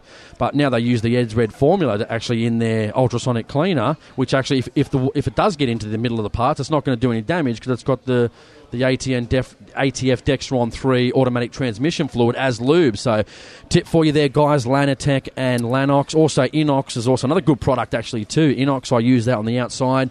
Just get one of those microfiber towels, drench it in Inox and Lanox, put it in a Ziploc bag. And that actually does a pretty good job. And so where can you get those stuff, Jason? Yeah, any, can- any of our sponsors supply those things? No, you can sometimes. BCF sell Lanox, but I don't think they do anymore. Lanotec you can get from certain places, buy it off the internet. I buy it in actually five litre bottles because one, it's cheaper. It's about 80 or 75 $80. Uh, and you get five litres. You can use it on your car. Or you can use it, you know, I spray it underneath my car. Stop under the car from rusting and all the leaf springs from going bad. Boat trailers, boat winches, Yeah, yeah. heaps J- of J- stuff. Jason's pretty fanatic, Yeah, you see- fanatical with his anti-rust uh, regime. I hate. Listen, rust to me. There's only two things that are going to take you. You know, bad for guns. You know, politicians and rust. Well, listen, um, uh, yeah, that's right. But look, um, uh, Declan, I, I use nothing. I, oh well, not exactly so what do you nothing. do if it actually starts shooting bad? Oh, it ha- well, it hasn't started shooting bad. I mean, mo most of my guns, I, I pretty much run a bit of gun oil through them once a year, if that. And I've got a little brush uh, which I uh, use to get all the dust and dirt out of all the little uh, inkly bits, the little uh, corners of the gun, and all, all little uh, tiny bits of the rifle that you can't get to. And uh, I pretty much uh, uh, get a little rag, like a, and put some oil on the gun oil, and I just give it a bit of a wipe with gun oil, and that's pretty much it. That's pretty much my whole cleaning regime. I don't fuss over them too much. I just put them in a safe, and I've got a couple of those um, uh, beads, uh, bead bead bags in the safe to collect all the moisture, whatever Yes, moisture it might on. be. Speaking Yeah. of that, I do have in mind one of those, you know, golden rods. You can buy them from the shop. They're one of those little rods that actually uh, heat up. They actually those little golden rods actually heat up to I think about three or four watts, something like that. Yeah. You can get different lengths, and what it actually do it displaces the air in the safe. So the higher the temperature, you don't get any condensation and any moisture. So Yeah. those golden rod, look them up on the internet. I'm very finicky with. Uh, Jason's very fussy. He knows all the products. I mean, I've seen his bathroom. He's got a lot of products in there. Um, what products? I got hair. I got hair gel and deodorant. That's about it. well, listen. Um, Look, I, I'm not very big into gun cleaning. I, I admit it. Um, That's I- why they've got not- rust on them, mate. You know, Well, haven't, you seen them? Which one? Are you kidding? I don't know. I've Look, seen I'm- one of them that we had blooming and it's got a fair bit of rust on it. Oh, look, I've got an, uh, the old Mossberg shotgun, which I've got, which has got a little bit of surface rust on it, but not too much. And it's not something that uh, can't be managed. Look, I don't. I only put um, just basic gun oil on my guns with a rag. Uh, I don't go too fussy on them. I put them in a safe. And the main, the key thing I think with gun cleaning, you just got to make sure you keep the moisture off the rifles and keep moisture out of your safe. Yeah, but And- and- fingerprints too, oils Yeah, and that's stuff what I mean, too. moisture, And that's moisture why that's yep. why I've got. I think I've got an old scope rag, and it's got that many different oils in it. It's got that many different things in it, and then all I do is keep it in a Ziploc bag, and I wipe the gun down the scope, you know, run the barrel, and once a year, normally twice a year, depending, I normally take the stock off my rifles. Yeah. It's only two little bolts. It's easy done. Spray the bottom off and give them a wipe because don't forget you can't really get around the barrel when it's actually coming underneath the stock. Plus your action, and give it a bit of spray Look, with some uh, inox. Look, I- I'm not. I'm not that fussy. I, I maybe clean the barrel once a year when I go to the range. I run a uh, a rag through it and uh, you know a brush through it, and that's pretty much it. And put some oil through it, and that's it. And I just have a look, make sure it's okay, make sure there's no scar, scarring or scoring in there, uh, you know, inside the barrel, whatever it might be. And uh, and I, I don't really have too much of an issue with it. I don't I don't fuss around too much with my rifles. I I don't. Uh, I guess I don't. I'm not trying to preserve them. I guess uh, to last forever. It's just like that. I mean, I Ja- Jason, Jason's on the other side of the fence. He worships worships his guns. His, I his gun- reckon when Muzz, his son, or he hands down those guns to his son, he's going to go, ah, I don't want these. Yeah, th- these are no good. Oh, I mean, it's up to him if he wants them or not. Uh, you know, I'm not. I'm not really too fussed on them, but a lot of people do love to take care of their rifles, and there's nothing wrong with that. You know, a lot of people, um, you know, run all sorts of products for them and keep them in pristine condition. I think, to be honest, um, if you are in the field.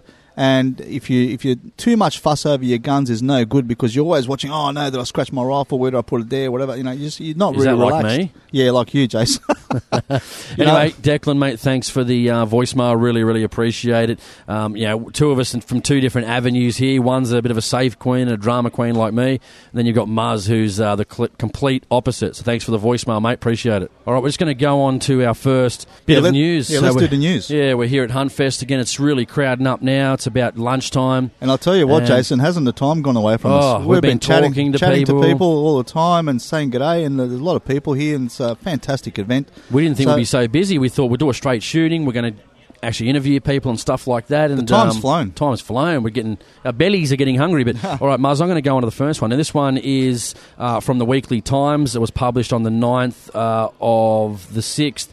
Now it says, um, "Bring Bunny Gun back." This is Dale Webster, the Weekly Times. Sorry, it's actually May 27, 2016.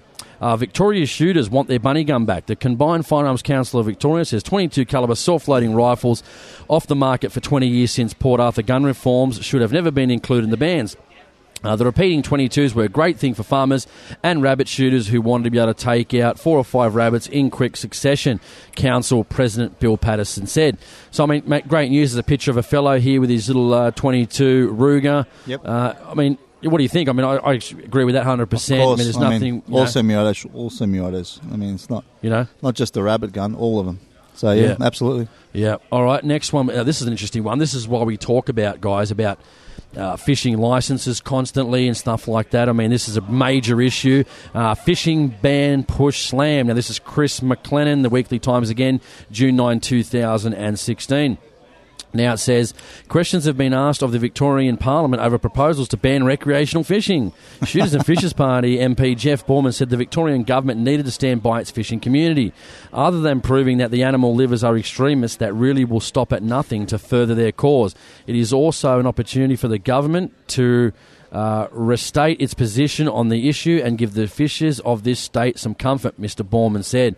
Uh, well, like I said, guys, this is actually what happens when you actually have, you know, a fishing license and you Yep. pay money to the government, and they eventually try and lock you out of exactly what you're paying to use.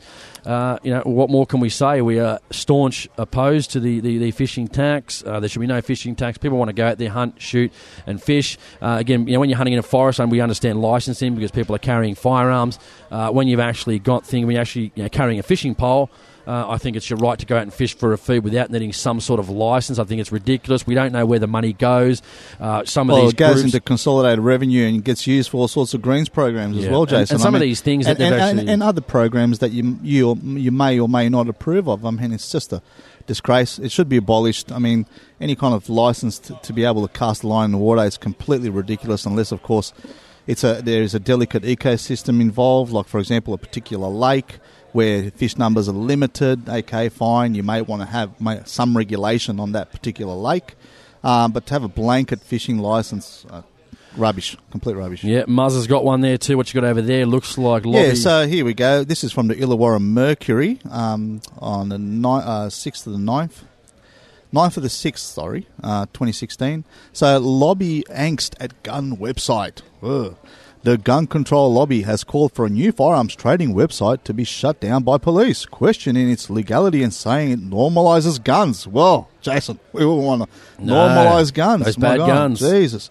The website run by the Sporting Shooters Association of Australia was launched this week and offers a one-stop shop for people to legally and, and it says legally and safely purchase new and second-hand firearms Oh, no. and firearms accessories from the comfort of their own homes Oh. or out in the field. Oh, Heaven jeez. forbid. Heaven forbid you should be able to buy firearm parts and guns in the comfort of your own home. So anyway, so that's what they're saying. They're saying selling guns is not the same as selling golf clubs, and they're talking about the SSAA new website, uh, gun sales, Yep.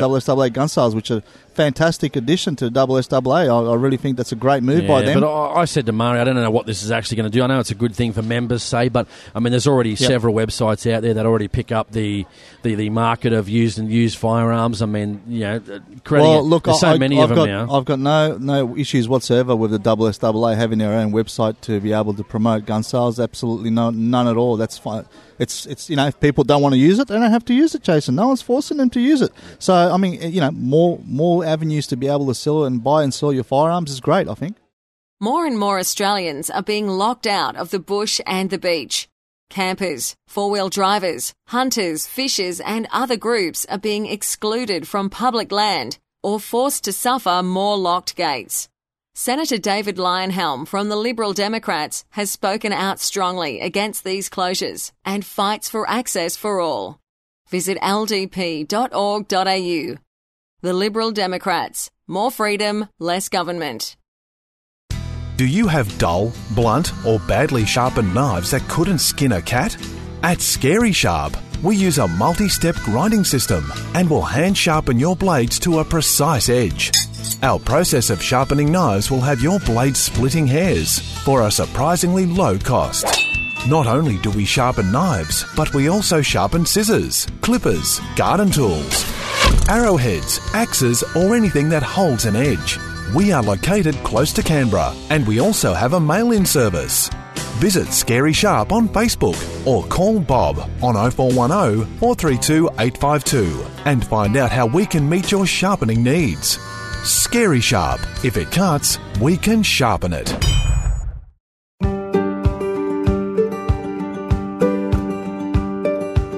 Do you hunt deer and want to learn the correct techniques for a quality wall mount and premium eating venison? SSAA Sydney branch provides hunter education courses to help you become a better hunter and to utilise harvested game in the most effective way possible. Course content includes gutting, butchering, and caping from experienced hands on instructors using locally harvested deer. There is no gear required and also includes a barbecue lunch. Courses are held every first Sunday of each month with an 8am sign in for a 9am start. Course running time is approximately 6 hours and the venue is Silverdale Rifle Range.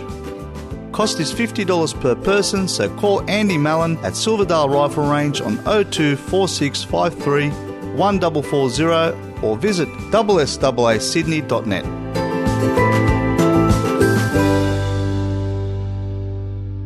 This one's an interesting one. I've got here uh, Vision released. Now this this came out of Queensland. Very interesting one. Now sometimes I know police do do, do a hard job. It's quite difficult. Uh, it's this one is from again the abc.net.au. Uh, and this one is from ABC News. A police officer, video released of police officer pulling gun on speeding motorist in outback Queensland. The ABC has p- obtained exclusive footage of the moment a senior constable pulled a gun on a motorist caught speeding in the outback Queensland. The video is part of a collection of clips tended to a civil hearing before a judge in the Supreme Court. Uh, the video shows Flanagan trying to use his horn to pull a driver over while his siren is off. Effing pull over, sees, he said him to, uh, to himself after honking. The driver slows down, drives off, then pulls up again amid more honking. The dash cam shows Flanagan, who's the police officer, emerging from the police car, pointing a gun at the driver, saying, Get out of the effing car right now. Uh, also tendered was a smartphone recording made by the driver's partner as she sat in the ute. Uh, what the F are you pulling here today? Flanagan said to her partner. You came past me. I'm bloody beeping the horn up the side point you over, and you still kept driving. What's your effing story? Do you have a license? You didn't see me, right? Where's your license, dickhead? So this is from our, our illustrious police uh, officers in Queensland. Obviously, not indicative of the greater good, but I mean, I'm sure uh, he's been put off without pay. It says here in the article, and uh, he's trying to fight that without pay uh, right now. This one's got Muzz's got has got to do with the election, which is really important. About the government again knows uh, pretty much they're under the pump in regards to votes at the election. Muzz, what's that one say? Yeah, and this is from skynews.com.au, Jason. Uh, also, uh, s- uh, 9th of the 6th, uh, 2016. Uh, voting independent will lead to chaos, the PM says. Malcolm Turnbull and Bill Shorten are toughening their warnings against minor parties as the election campaign reaches the halfway point, with both sides yet to break through with voters. No surprise there. The Prime Minister has slammed the Greens, Independents, and Nick Xenophon team, declaring a vote for anyone, but the coalition is a vote for chaos. I mean, okay, we don't want to vote for the Greens or Nick Xenophon. I mean, but but you know, a vote for anyone. I can't believe you know anyone are- else is a vote for chaos. I'm sorry, uh, I don't agree with that, Mister Prime Minister. Uh, we are going to put as many uh, pro-gun people into Parliament as we possibly can. Uh, to make sure that you guys are not able to do, uh, destroy our rights even further. So anyway, uh, look, guys, PM and uh, Bill Shorten are, are worried because they know that a lot of people are disillusioned with politics and they will Yep. vote minor parties. Yeah, I've got one here, another one too. We're just cracking the news today, guys, because there's so much to get through. This one is the election candidate to sue police over gun raid. Now, this is adelaidenow.com.au, May 30, 2016. A federal election candidate in Adelaide's North says he will sue police for $500,000 over its bungled handling of firearms raid on his home. Officers attended Mr. Aldridge's Penfield Gardens home in May 2013 and cautioned him for having three insecure rifles. A day later, on the instructions of senior police, returned and confiscated the rifles and two pistols. Uh, the rifles were stored in a locked cellar. The pistols were also in a safe. So, yeah, very interesting uh, article. I'm not sure what's going to happen with that. I mean, 500,000. How old's that, Jason? How yeah, that's that? May 30, 2016. So it wasn't Right. that long ago, yeah. long ago. Okay. Uh, he rec- uh, also says, he Mr. Orders said he would sue the government for $500,000. It's just going to change how the officers treat people, which I'm glad about, he said. Uh, police spokesman said the ombudsman recommendations have been implemented. So well, maybe. Well, it comes down to the old rights versus privilege thing, doesn't it, Jace? Yeah. I mean, I mean, you have got right to uh, own I mean, does, firearms. does a cellar constitute a safe? I mean, if it's a brick wall with the correct door, I don't know. Again, I don't know. We've got to wait and see actually what comes out with that, guys, because uh, you know, obviously we don't know in particular. But you know, again, you know, again, hassling the people least likely to do anything with firearms. Okay, I've got a real cracker here, and this is from the dailymail.co.uk. Greens MP confesses uh, to shooting rabbits from his bedroom, bedroom window. a gr- oh, it's a good one. A Greens MP has admitted to shooting rabbits from his bedroom window and killing foxes and pigs. New South Wales Greens politician Jeremy Buckingham hid out at Shooters, Fishers and Farmers Party. MP Robert Borsak last week after he confessed to killing and eating an elephant on a $25,000 hunt in Zimbabwe, describing the experience in detail on 2UE radio. Mr. Borsak said, I think it tastes as good as the best Wagyu beef. And a lot of you guys probably would have heard this big hoo-ha about, um, I mean, it's no secret, Jason. I mean, everyone's known, everyone's known for a long time that Royal Borsak goes elephant hunting. It's not a big secret, and, and they're making it out like it'll be something new. Here you go, here you got a, the hypocrisy again demonstrated by the Greens. Jeremy Buckingham said quite okay for him to shoot outside his bedroom window, but going on a safari elephant hunt? Oh no, that's extreme. Absolutely. That's extreme. So, you know, I mean, Bucky, Bucky, Buckingham was even eating some of apparently Robert Borsak's uh, you know, famous deer sausages. I think so. Yeah. You know? So, Well, there's, you're right. There's a picture of him on Facebook where he's enjoying a snack. He's, he's got his little green shirt on. and he's, ta- he's, he's smashing down a, f- a couple I mean, it's of. just uh, quite incredible, really, that these people have ten percent of the of the country's vote, almost ten percent of the country's vote. I mean, who votes for these people? I don't know, kind of scary. This one's a quite a sad one, actually. Uh, this is June 7, 2016, uh, by sydneymorningherald.com.au. Uh, Rio Olympics 2016, shooter Michael Diamond pleads guilty to high range drink driving and carrying a shotgun. Michael Diamond appears to be in court on Tuesday to fight the firearms charges that could keep him from the Rio Olympics. Dual Olympic gold medalist dreams of competing in Rio may now hinge on him having a chance to beat a drink driving and firearms char- charges before the team is selected in July. Uh, Diamond Diamond 44 has ex, oh, sorry, applied to expedite a hearing after pleading not guilty on Tuesday to four charges stemming from an incident at Nelson Bay last month. Uh, he had a, apparently allegedly had an alcohol reading of 0.153 with a firearm and 150,000 of ammunition in his car. Now, my, my concern is here: drink driving and the firearms generally, obviously, two different matters. You know, was he carrying the, the shotgun ammunition? Was the ammunition unsecured, for an example? Uh, you know, was the I mean, am- look, the, the the law is the law, and some laws are good, some laws, are bad. I mean, like, really, drink driving while you got guns in the car. It's not ideal, no. It's not ideal. Certainly no. not ideal. But I mean, but, Michael- but, but hang on, but hang on. Like we, we, we go to a state forest. Some well, we we don't really do that. None of us really No, have a drink. of course but, not, but look, but you Michael can if you've got your guns. If you've got your guns locked up in the car and you go hunting, you are allowed to have a beer. You just can't be in in possession of firearms at the time whilst under the influence of alcohol. Yes, look, this is where look. Here's the thing. I'm going to say something very controversial here, Jason. Oh no! Very controversial. Here we go. I'm sick to death of these high-profile sports people. I'm sick to death of them. Michael Diamond, the whole lot of them. I'm, I'm sick to. They do nothing for us. They do nothing. All they do is they use their high-profile name in some sort of controversy. Okay, Yeah. and it does absolutely nothing for us. They don't advocate for our gun rights. I've Yeah. never seen them publicly, not at all. They don't, you know, mate. I'm, I'm sick to death of them. I, I just can't stand them. And I, I- you know, good on them if they want to go do their sport. And I whatever. saw, I saw on um, on uh, Facebook too. There was a bit of a public spat between himself and Russell Mark. I thought Oh, Russell Mark, mates. there's another one. You know, Russell oh, Russell Mark. No one needs an AK forty seven. No one needs this. No, again, Did he say that? The whole, yeah, again, the whole need argument. You know what I mean? Like, seriously, all these sport, all these guys that do these sport uh, clay target shooting. Look, I'm a big advocate. If you want to get into that sort of stuff, fantastic. But guess what? Once you become high profile, once you're in the media, okay, the moment you slip up and do stupid stuff like Michael Diamond, you, you create a bad example for everyone.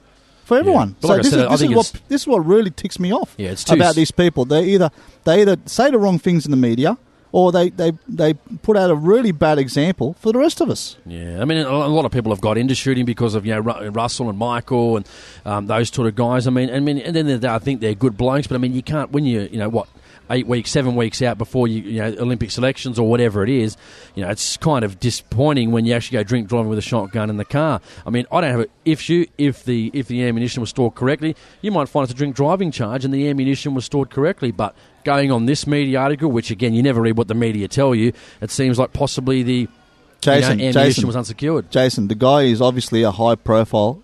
Uh, Oh, he's a high, oh, definitely he's a high uh, priest. He's a- Olympic competitor. He's the most gold okay, medalist and for him medal. and for him to uh, you know have mixed alcohol with guns in any way, it's just just, just yeah. a, it's Well, just a massive yeah, he should've known better. bollock up, mate. It's massive. yeah, he should have known better. Yep. Okay. So anyway, so we're going on to uh, news.com.au, and this is again um, uh, 9th of the 6th. Tensions flare as Carl accuses Lisa of having a double standard on Today's Show. So, Oh, as you know, Carl Stefanovic, he's, Yeah. he's Carl- actually Lisa going, Wilkinson, Carl Stefanovic. yeah, the, the biggest left-tards, left-wing nut jobs. uh, Same Lisa Well, and know, her I did bandana-wearing husband. I did But- see a, a, picture of a Carl Stefan. Apparently, he's got. Yeah, no, he's did some a. No, he's a hunter. He's a fud. He's a fud. Yeah, complete fud. So, so anyway, so anyway, Someone- they, hey, so- they were having a bit on, of hang a on, hang on. someone, someone just, someone just around the corner when we said we got a bit loud there, and someone uh, when we heard say "fud" turned home and started laughing. So it was kind of, kind of funny. So sorry, guys. We're here Uh, again is, live at Humfest. This is a very interesting atmosphere, isn't it, It Jason? is. I mean, I'm actually surprised. I'm having a great time. I am. I'm having a great time watching people go by. People just Kids. saying a lot, lot of kids with their um, mums and dads, and uh, Yeah. you know they're having a look at all the exhibits, and they're they're saying uh, g'day. They're waving to us, and uh, we're saying we're waving back. So it's a very interesting atmosphere. It's the first time we've ever done this, and I actually quite like it, to be honest, Jason. Yeah, I'm actually kind of enjoying enjoying it too. I mean, it's t- totally different than things we're normally used to doing. So Yeah, so anyway, we go on. Yep. Okay, so left wing nut jobs, Carl and uh, Lisa. Carl Stefanovic, of course, and Lisa And this is Wilkinson. very hypocritical from Carl, I might add. Yeah, Carl says things got a, a little tense on the Today Show this morning when Carl Stefanovic accused Lisa Wilkinson of having double standards. The panelists had been discussing recently released photos showing Crown Princess Mary of Denmark firing a gun while training. As you know, everyone i- that's been watching the news, Princess Mary of Denmark, she's been seen uh, and pictured in a lot of those um, camo, the camo uniforms in the, in the military, the Danish military, and also firing an AR-15 as well, which is great. I think it's fantastic. When Stefanovic decided to call out his co-host, I've got something to say, Lisa. Stefanovic said, "I think you have completely double standarded yourself today. You've sold yourself out with Princess Mary. If that was an Australian politician, you would flip your lid." He says. Visibly confused, Wilkinson replied, Why? Your anti gun stance, said Stefanovic. So, Stefanovic accused, you know, one of the biggest fuds on TV, Stefanovic, accused that Wilkinson of having a double standard. And I think he's right. I mean, I mean, good on him for saying it. He's right. I mean, if that was anyone else, I mean, if that, remember all the big hoo ha there was, Jason, recently when those uh, the two boy Olympic swimmers uh, were pictured Oh, in America Ken, with their. Kenrick Monk and the other fella. Yeah, that's right. Um, the picture with their guns. Oh, guns. heaven in, forbid in they were in American America. gun shop. They were chastised. Oh, heaven forbid! They were absolutely Hang on, hung, drawn, and quartered They in the were media. in a legal gun shop. I know. The world heaven, oh my- heaven forbid, Oh, a they're legal such gun bad- shop with legal guns in the United They're States. such bad people. heaven forbid. They were absolutely um, uh, given a bollocking in a you know left wing politically correct media when that happened. But all of a sudden, Princess Mary's got an AR-15 and she's shooting with the military. Ah, that's no worries for Lisa Wilkinson. It's a, Yeah. it's a no no no problem there. So it's yeah, completely double standard. the thing that gets me actually with um, Carl Stefanovic is, you know, he had to try to have a go at David set about a month ago, in regards to giving statistics about New Zealand in regards to their uh, last uh, mass shooting. He goes, oh, well, that was in 1997. I was like, well, there's a huge difference between 19 years and three months ago and 20 years ago since Port Arthur. Yeah. I know. And he tried to make Lyon He tried, look tried to pick, pick him up on that fact. Yeah, So- I'm like eight months difference. I mean, really, is it really a huge deal? I mean, I think it's pathetic. Um, going on to my one too. This one, Matt, this really actually gets angry under my skin. Uh, this one here is. By the way, Jace, good picture here of Princess Mary with the Yeah, AR-15. she's pretty looks, cute. She looks, like a little looks stunner. great. It looks like I'd a great shot. A Oh, couple of kids, yeah, awesome. yeah, not bad. Um, uh, this one here is the Australian.com.au. Uh, this one is very interesting too because the recordings. The Lindt Cafe, Lindt, Lindt Cafe recordings go missing. Recordings and transcripts detailing calls made over several hours by hostages held at gunpoint within the. Lindt hmm. Cafe siege have gone missing, with a senior New South Wales police negotiator unable to explain what happened to them, an inquest, inquest has heard. The failure to maintain these records is one of a litany of potential flaws that bedeviled the force's attempts to negotiate with gun- gunman Man Haron Monis during the 2014 Sydney siege and have been uncovered in evidence before the hearing. My question is, where have they gone? Where are these? Re- Mate, this is. I'm sorry, Well, I, Jason, have got to say this Jason, how it is. is This seems like anyone really is anyone really surprised? I'm not surprised. I mean, this is, these are the people we trust these- to, to the- handle our records, to handle the registry, to handle These all people, these things. right? It's mate, unbelievable. It's you know? just- Here we go. It says evidence before the inquest shows 12 groupings, right, guys? 12 groupings of calls were made by people held within the Lindt Cafe between 9.44 and 1.16 p.m. But no recordings or transcripts of these calls have been kept. Oh, amazing. And he says, I can't answer that for you, sir, said a senior negotiator identified only as Reg, told the inquest when asked about these calls. It's Mate. it's it's incredible. You know, this is like one of the most publicised terror events in the country, and what they've lost they've lost the calls. Yeah, it says That's the, crazy. it also says the negotiators were provided with a dictaphone and they were asked to make a recording. As to why things are missing, I can't answer that. We've spoken about it and we don't know what happened. Like, is that even, mate? To me, people are getting fired, mate. People are getting fired. The- you can't possibly The, the lose. incompetence is you know? astounding. The incompetence is astounding, and whether or not it is a co- the incompetence, that's that's the other thing. So I'm not going to speculate too much on that, Jason. I'll wait and see what happens with that. Yep. But really, to to lose crucial information like that, um, Yep. well, what can you say? Yep. Okay, so uh, Bob Katter calls for crocodile hunting safaris in the top end. So federal MP Bob Katter says croc shooting safaris should be allowed in Queensland's far north, uh, following a suspected fatal attack. Police are still searching for the body of uh, Cindy Waldron, 46, who was uh, dragged under the water during a late night swim at Thornton Beach in the Daintree National Park on Sunday. And this comes from skynews.com.au. Um, yeah, absolutely. I agree with Bob Katter 100%. Uh, we should have uh, croc hunting safaris. Why not? Crocs are in abundance. There are heaps of them, and they are huge. And uh, there's absolutely no reason to think that we're going to be able to hurt their population whatsoever. I mean, if, has anyone been to the top end of Queensland? Have, have they seen how And- much and water there? Have they seen how much how much uh, wildlife there is up there? It's unbelievable. So, look, I agree with him 100%. It would bring valuable inco- economy to the Queensland uh, government. Um, and you, remember when I rang up? Remember about um, was it was it two? No, it was two GB actually. Steve Price. Yes, about croc Um, hunting when uh, the Environment uh, Minister Greg Hunt Greg was on there. Greg Hunt, because yeah. don't forget some of these animals, right, guys? They're going to cull anyway. So why wouldn't we have it that people actually come on and actually hunt these animals for a price? But, put then you know, the Jason, it's okay if it's okay if the government kills them, but Oh, yeah, but you're yeah. not allowed. No, I'm not allowed, No, you're yeah. not allowed, or anyone else. yeah, but exactly. the government, that's all right. No worries. and they can shoot them, leave them to rot, and what a waste of money. We What a can bring people into like it doesn't make any sense on any type of level, does it? No, but you know, hey, that's politically correct, Jace. You know, you, you don't want to be politically incorrect. Yeah. Mate, this one is a funny Complete one. joke, this one's a funny joke, one really. because if we remember our friend who's anti-hunting, he did some had some issues here with the lion hunting. Remember Jason Wood out of Latrobe, uh, the voting area of Latrobe in Victoria. Now this has actually come out from the Animal Justice Party. This is how bad it's got in regards to uh, Jason Wood. Uh, media release Tuesday, 7th of June 2016. On Friday, Liberal MP Jason Wood and Assistant Health Missioner Ken Wyatt announced the Liberal Party's intention to ban animal tested co- cosmetics in Australia. The Animal Justice Party welcomes the initiative from Jason Wood. We have worked with him for a long time to achieve this ban, and we are Oh. pleased that he has taken it so seriously. Jason has worked so hard with his Sorry, colleagues wait, one to win sec, commitment Uh, from my, his party. my head's hurting. Just one sec. My head's hurting. Why? Just listening to that. Jason Wood. Oh my god. So basically, guys, Jason Wood working with the Animal Justice Party uh, in Victoria uh, really doesn't surprise me. Uh, support for Jason Wood in Latrobe, so they're obviously trying to give him a lot of uh, publicity up until the election. He has a very marginal seat, uh, from what I hear. So hopefully, again, guys, if you can get out there, you're in this seat of Latrobe. Uh, you vote heavily against Mr. Wood, and you also get out there.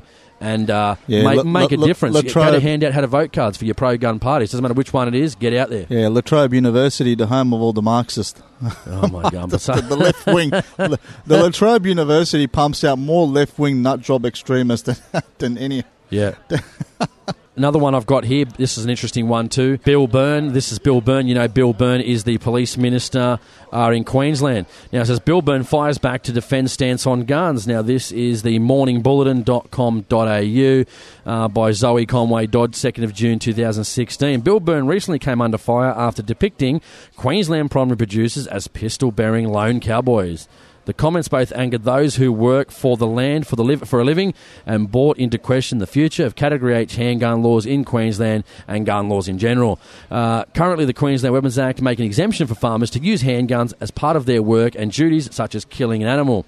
However, state member for Rockhampton and Minister Bill Byrne said the idea of the lone cowboy with a pistol strapped to his hip as an effective weapon in an agricultural application simply doesn't cut it with me. The minister said he had genuine conversations with leaders of the agricultural community surrounding the issue on gun control. Uh, my position in relation to concealable firearms being used in the agricultural context has not changed, he said.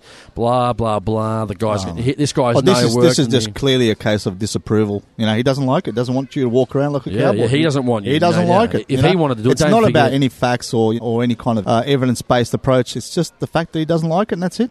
Yeah, and it's interesting because the funny thing is, he's no better than the former What was the name? Minister for Police. I can't remember. I can't Jo-Ann remember Miller. Jo-Ann Miller. Oh my god, yeah, yeah. Jo-Ann, Jo-Ann Miller, yeah, who, who didn't even want to meet with you know the shooting community. So interesting stuff. Mars got another one. Yeah, this is from uh, the independent.co.uk. And uh, Jason, if you remember a long time ago, I was uh, giving the um, the Royals a bit of a bollocking because they were speaking out against poaching. And I was also saying, well, okay, why aren't they speaking in favour of um, Pro- trophy, pro shooting, and trophy hunting, hunting, which uh, conservation. conservation hunting, and so on, which preserves a lot of the big five animals in Africa. And finally, here we go. We've got a story here. Prince William is talking sense. Trophy hunting is a crucial part of conservation. A few individuals legally hunted each year is a small price to pay for the transformative benefits trophy hunting brings. So, uh, well done, Prince William, he is talking sense. As hard as it is to comprehend that killing animals can be integral to their survival, the fact remains without trophy hunting, many of Africa's iconic species would be worse off. In South Africa and Namibia, hunting has played a role in, in the significant expansion of wildlife outside parks. Limited hunting has been uh, credited with helping to encourage the increase in southern white rhino range and numbers. So, very very good ad there from the independent.co.uk. It's um, basically saying that uh, what, a, what a crucial part trophy hunting and uh, big safaris and things like that play Yep. in conservation of the big uh, African animals. We know So the royal family are, are fairly big on hunting, mate. We know they like to hunt, you know, the ducks or grouse or know, pheasants over in England. Yeah, the pheasants, they always hunting. go hunting. Yeah, know love Prince, the- Prince William, Prince Prince you know Harry, what I'd like to do one hunters. day? Get in one of those little pants. I mean, I'm probably too big for that, but th- those little shoes and the, the boots, my little cap on, you know, my little English shooter's cap, my little. Oh, you what wanna do be they one call of- them? The plaid, I don't know, ducks I think they call them fuds. no, they're not farts. they like their hunting. They get no. They get. In, you're an ass. They get into the. They get into the whole attire, the shirt, the button-up Yeah, shirt. yeah, I mean, yeah. I mean, I couldn't be held to go to that level. But if I'm going to hunt pheasants, I'm going to just stand over while they flush them out. Yeah, I'll get in. They, some of these guys even wear ties. It's unbelievable. Yeah, no, they get dressed up for the occasion and they, you know, they make it a real uh, uh, a major event. So I mean, good on them, and you know, each to their own. That's uh, great, fantastic. Anyway, so we've got some good news here, Jason. So NT Firearms Act changes set to double gun license periods. Right, so Yes, that's that's good. So that's change, changes to the Northern Territory Firearms Act will double license periods to allow police, particularly those in the undercover operations, and better perform their duty. Supporters of the changes say. Um, so, Police Minister Adam Giles said the changes were about reducing red tape, which is good. That's all we like. The changes would uh, see weekend hunters, pastorals, and other gun owners able to apply for longer term firearm licenses. Five year licenses will be extended to 10 and one or three years licenses increased to five years. Sporting Shooters Association of Australia NT President Rob Kittle said it was hard to get a gun hard to get a gun license if somebody lost it with a firearm and that involved police being called. They are automatically pinged. Uh, Mark Christopher NT Police Superintendent said having to frequently obtain a new license was a waste of time and money for the NT government and for gun owners. Good news there, the extension of the gun license, Jason, which is great. Ten year licenses, excellent. Yeah, no, it's Well- good. I'd like to see 10 year license. I wish they did that in New South Wales, but I think the Greens get a bit upset saying, well, no one's getting checked. But they could easily do, you know, throughout the license, they could easily do a license check throughout the license to make sure you haven't committed an offence. But if you're committing an offence anyway, the police should be looking up to see whether you've got a license anyway, wouldn't they? Wouldn't that be common sense? They're looking up to see whether you've got a license to see if they're Yeah. going to suspend it, depending on what particular action you're running p- with police was. Yeah, that's right. I mean, Mr. Kittle said gun licenses also in the NT could not be renewed, and each license requiring a new application was a time consuming and costly exercise, particularly for pastorals. So, yeah, absolutely, I agree. Um, 10 year license, I don't see anything wrong with that.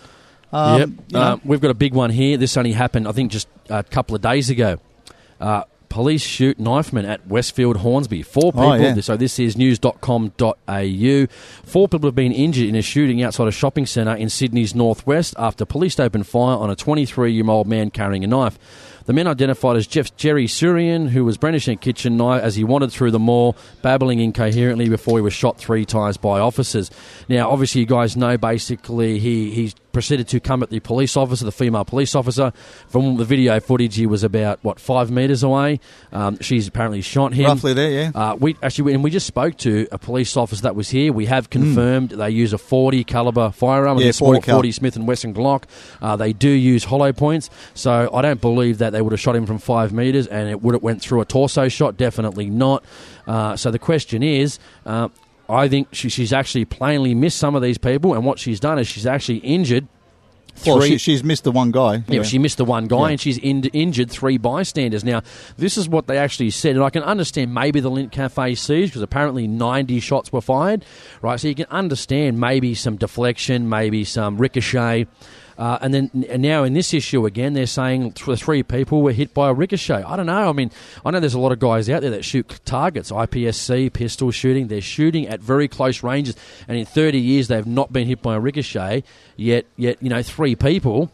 Get three people have, have now been injured. And I felt sorry for the poor old lady behind the poor bugger. You know, she got hit and she was wailing, and you know I probably would be too. So we, we don't know at this stage whether they are ricochets or in fact they uh, have actually been shot directly by the police by missing shots. I mean, in a public place, she had to do what she had to do. I understand that. And what we're going to do actually here now, Muzz. You yeah, I, I, I called uh, I called Stuart Bocking just regarding this issue. Yeah, And my- 2UE? my- on two UE, yes. And my opinion is, I just don't think police officers get Enough training. No, not nearly enough training to be able to deal with situations like this. I mean, shooting pistols is hard enough at a at a stationary target as it is, and shooting them while you're moving at a moving target um, is even harder. So Yeah, very hard. and it requires a lot of training to hone in your skills, and especially if you're in a public place. I mean, the the potential for bullets to I mean, fly, five fly, metres fly away. Yeah. She was five He was five metres away. And I, I'm not. I'm not trying to be hard on the police officer. Uh, uh, Anyway, let's play. you know. Let's play Yeah, it first. Not- but, but there was a few uh, small errors. Like we knew, I, I pretty much knew it was a forty Smith and Wesson. Well, I thought it was a nine nine mil. No, it's not But it used to be. They used to be nine mils. Oh, 38. No, I think they ever did. I think they were 38. They went from 38, 38 caliber, up to when they went to semi-auto, they went to 40 cal. Yeah, I- I maybe, can't again, if I'm wrong, guys, we don't know a lot about it. I've got to talk to more of the police about it, whether Well, they used look, to use I've got a, I've, I've got a couple of friends that uh, are in the, in the police force, and they used to be, and and. And and also used to be in the police force, and uh, I think two of them mentioned that they did have nine mils. Well, maybe. yeah, they have nine Maybe. But anyway, what we're trying to get at is that law-abiding shooters here in uh, you know certain things. You know, that they've got to do you know what up to what eight shoots per year, uh, and police That's right. Between one between four five. between four and eight shoots per year, and uh, police just basically uh, go just once a year. And uh, just and for some for people who we trust with their safety and who um, have to carry firearms out Let's in the play it. public. You want to play it? Yeah, sure. We'll Let's, pl- let's we'll, play. it. we'll, we'll play that right now. Good luck to her anyway. 13 13 32 a number. Mario, good morning. Good morning, Stuart. Thank you for taking my call. Sure. Yeah, just regards to the police shooting at uh, Yeah. at the shopping centre. Now, I, I know a lot of police officers that are my friends, and I've got a firearms license, and I know what sort of training they go through, and also um, the fact that, to be honest, a lot of these police officers they're really not even qualified to be able to carry a gun and, and Yeah. react in a real life situation because they simply don't do the, the the amount of tra- training that's required to be able to react in a real life situation like that. And I know for a fact that uh, traveling to the United States and meeting a lot of people over there, the police officers in the United States do a lot of real life scenario training and simulation um, in in regards to a lot of those uh, uh, scenarios that they might be put under. Whereas our police officers, they they just go to a range once a year and they shoot their guns and that's it. Yeah. And and it that doesn't give them anywhere near the amount of training required um, to be able to react to a situation like that. And it pretty much shows with that police officer. I mean, uh, she pretty much missed, uh, uh, you know, a body mass Yeah. shot, body mass shot with, within that range. It shows there's a lack of training. Yeah, I mean, it, it's not quite point blank range, but uh, yeah, I don't know whether it was, you know, the fact that she missed the bloke altogether and hit someone behind her, whether there was, you know, the bullet going through the fella. We, we don't know at this stage. I mean, all of that's got to be determined, but uh, he certainly wasn't killed, which is very, very lucky for him. But uh, I wonder, I mean, what sort of kickback is there on on a Glock like that? I mean, again, you can practice that on a range, you can do that in your training, but suddenly there you are, you- you're shaking, your, your endorphins are are running, the adrenaline's up. You can't necessarily create that same scenario at a rifle range or at a shooting range. So, you know, with the kickback of the gun, all of those things, I don't know how difficult it would be in that situation. Well, well, that's right, and this is what I was talking about before with training. Uh, with the kickback on a nine mil Glock is is Yeah. reasonable and and can Is- be yeah, and yeah. it can be uh, uh, quite a fair bit if you're a petite person. Yes. Um, now, uh, when it comes to the training, uh, the police don't do nowhere near enough training as in terms of real life scenarios, shooting at silhouettes and uh, and moving targets and those sort of things um, in, in a scenario base where they actually have to walk with their weapon while shooting.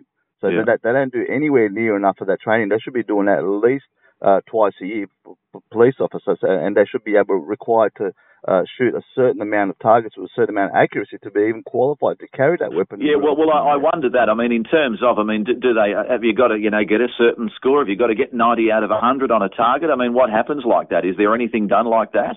Well, I mean, when you are at a target, you've got to s- hit a certain amount at a target. But wha- what you're doing, you- you're standing in a stationary position, pointing Yes, a gun, which is a, right. which is an unreal situation. I mean, in, Yeah. in a real life situation, you're more than likely be Moving around. Exactly.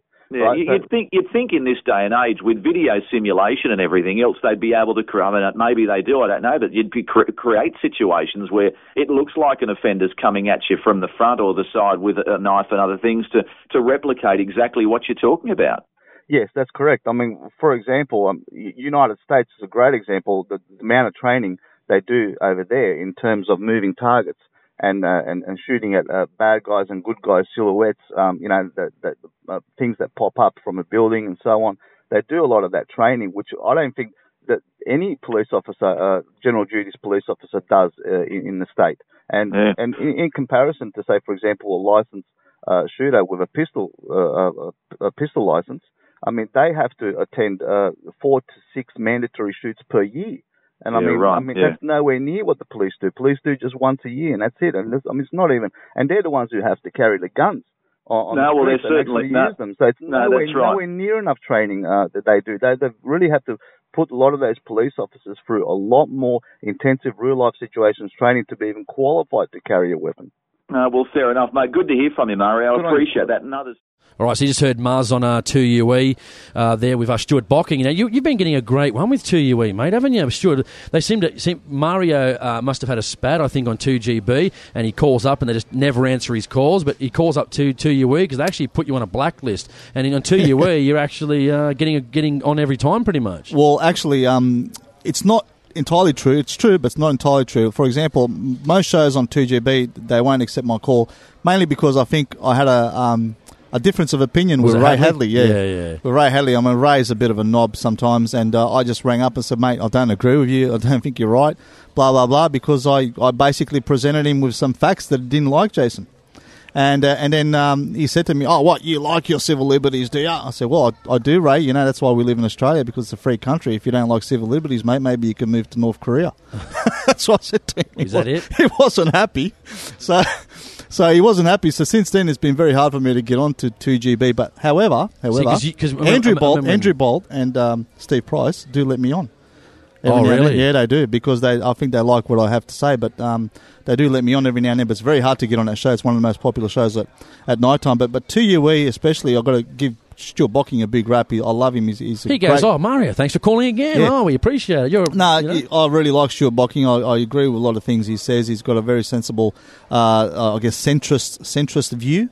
I guess, which is great for radio. So, anyway, uh, look. So basically, guys, the the the main part of that call uh, was not so, for me to so much bag the police or give the police a bad name, but just to highlight the fact that law-abiding shooters go through a lot more training, a lot more uh, uh, use with their firearms than than the police do, and I think this is this is a bit of a a problem because the police are the ones that actually have to carry firearms out in the field, maybe uh, you know forced to use them every now and then, Jason, to Yeah. protect people. In respects to that, I think that they just don't do nowhere near enough training. They should be doing a lot more training, especially shooting at the moving targets while you know while they're moving, while they're moving with their firearms and, and so on. That should be done. To me, me personally, I think that should be mandatory for everyone for at least twice a year uh, just to keep keep their skills up with the firearms and just keep uh, keep themselves familiar with their firearms, and, and then you have a lot less of these uh, type of um, I guess accidents happening out happening out in the Yeah. public because They really need to be a lot more trained. uh, a lot more training is needed, and uh, really, And uh, I moving mean, targets. forty caliber, forty caliber handgun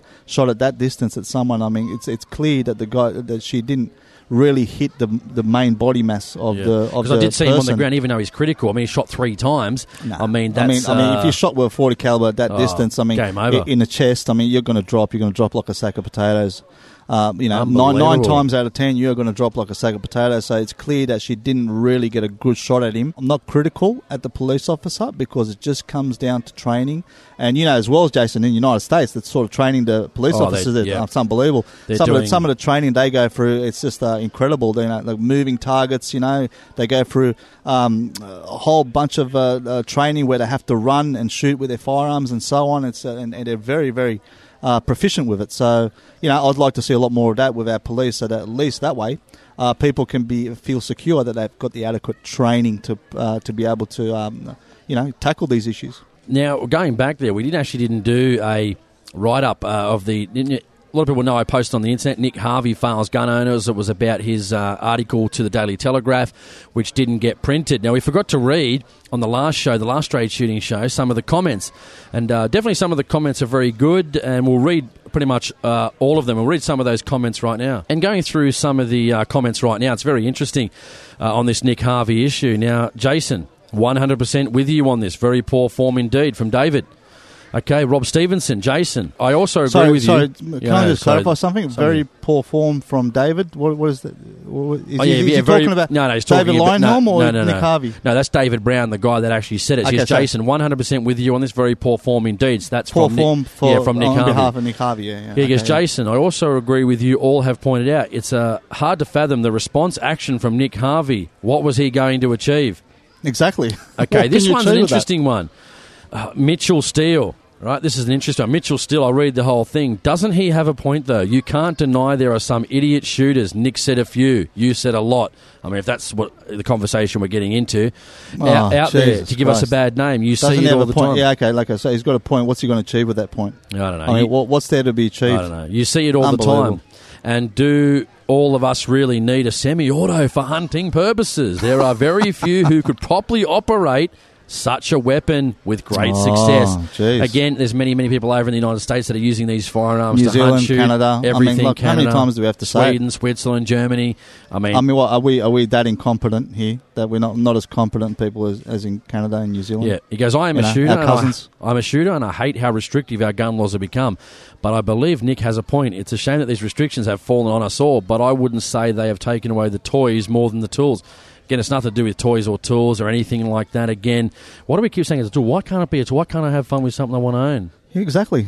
If you're law abiding, you're not you're not doing anything stupid. Why not? I, I I Oh, understand. here we point. go. And this actually, uh, the next part actually advocates my post after this post. He goes, I think the greatest concern here is that us shooters are pointing the finger at each other. This is, goes on to my post about people blaming each other. It's very worrying that the anti gun groups are still pushing for further restrictions on the law abiding. And he, he goes on about it more and firearms, you know, restricting trade a little better. You know, it's just really, again, this is what I keep talking about. I did a post about this, Mars, actually just recently, about every time someone comes out in the media and actually says something in particular, they do a bad media presence, they put out this Daily Telegraph Yep. articles, they do these articles, and inevitably they do a bad job. I guess whose fault it is? It's uh, AHB's fault. It's Oh, Jason's no. fault. It's Mario's fault. I know. It's some oh, other person. you know it's my fault that Nick Harvey sold us out? Oh yeah, yeah, It's absolutely. Oh, you you threw you threw the people on the bus, and people get really upset. They get so defensive, eh? They get so defensive. Oh no, I've been re- reading Nick Harvey for twenty years. How dare you say something about him? Well, guess what,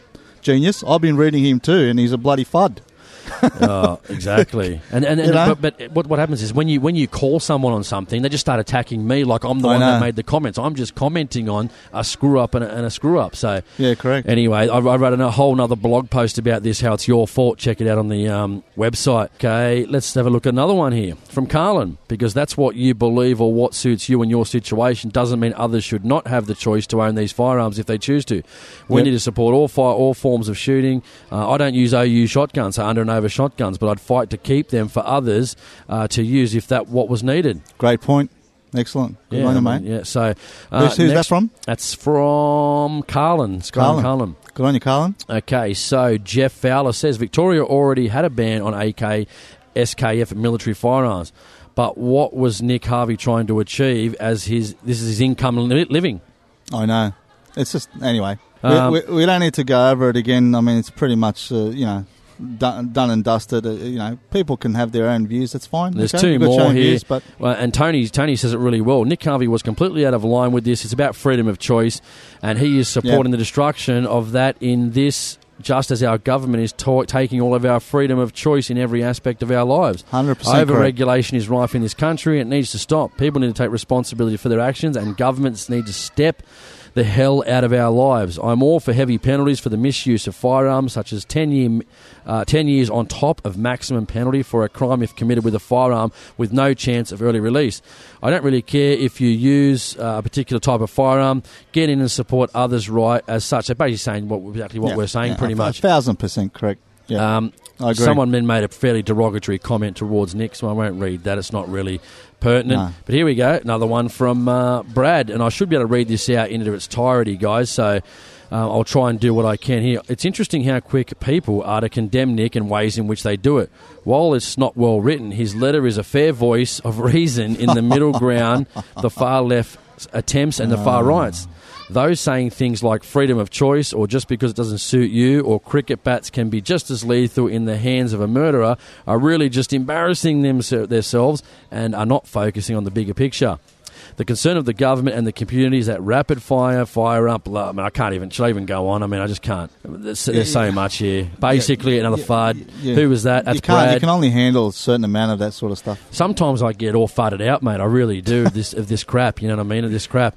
Uh, then also, you know, there's a few more, but I mean, basically, a lot of people basically uh, supporting us and that I mean, uh, particular people issue. talking about, oh, this is fair and reasonable. Really? Okay. So how do you how do you judge what we we want to be in the middle. We're going to be in the middle. I mean, but what is the middle? I mean, how, who who gets to judge what the middle is? What is fair and reasonable? You ask anyone around the world what fair and reasonable is, and you get a completely different Yeah. answer.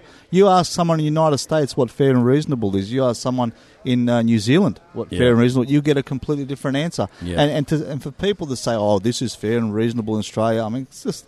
I mean, it's it's it's nonsense. It, the, fair and reasonable is in the eye of the beholder. yeah. And, Okay. and it's up to the individual. It's not up to government or, or you or, or anyone else uh, to restrict my um, freedom of choice and you know and, and my rights. Anyway, guys, we hope you've enjoyed um, this episode from Huntfest. We've got a few people waiting for us. We had to do the straight shooting show, so now we're going to go over and do a bit of Huntfest stuff. Start interviewing people, and we're going to go from there. And uh, hopefully, you like the show. It's a bit different than what we normally do. I couldn't read the iTunes comments, guys, because I couldn't get them up on my phone. I know there's one or two there, so we'll address them on the next Straight Shooting podcast. As usual, my name is Jason Selms. And I'm Mario Vodka. See you guys next time. You're listening to the Straight Shooting Podcast here on the AHB Digital Radio Network. As always, thanks for listening, and I'll see you next time.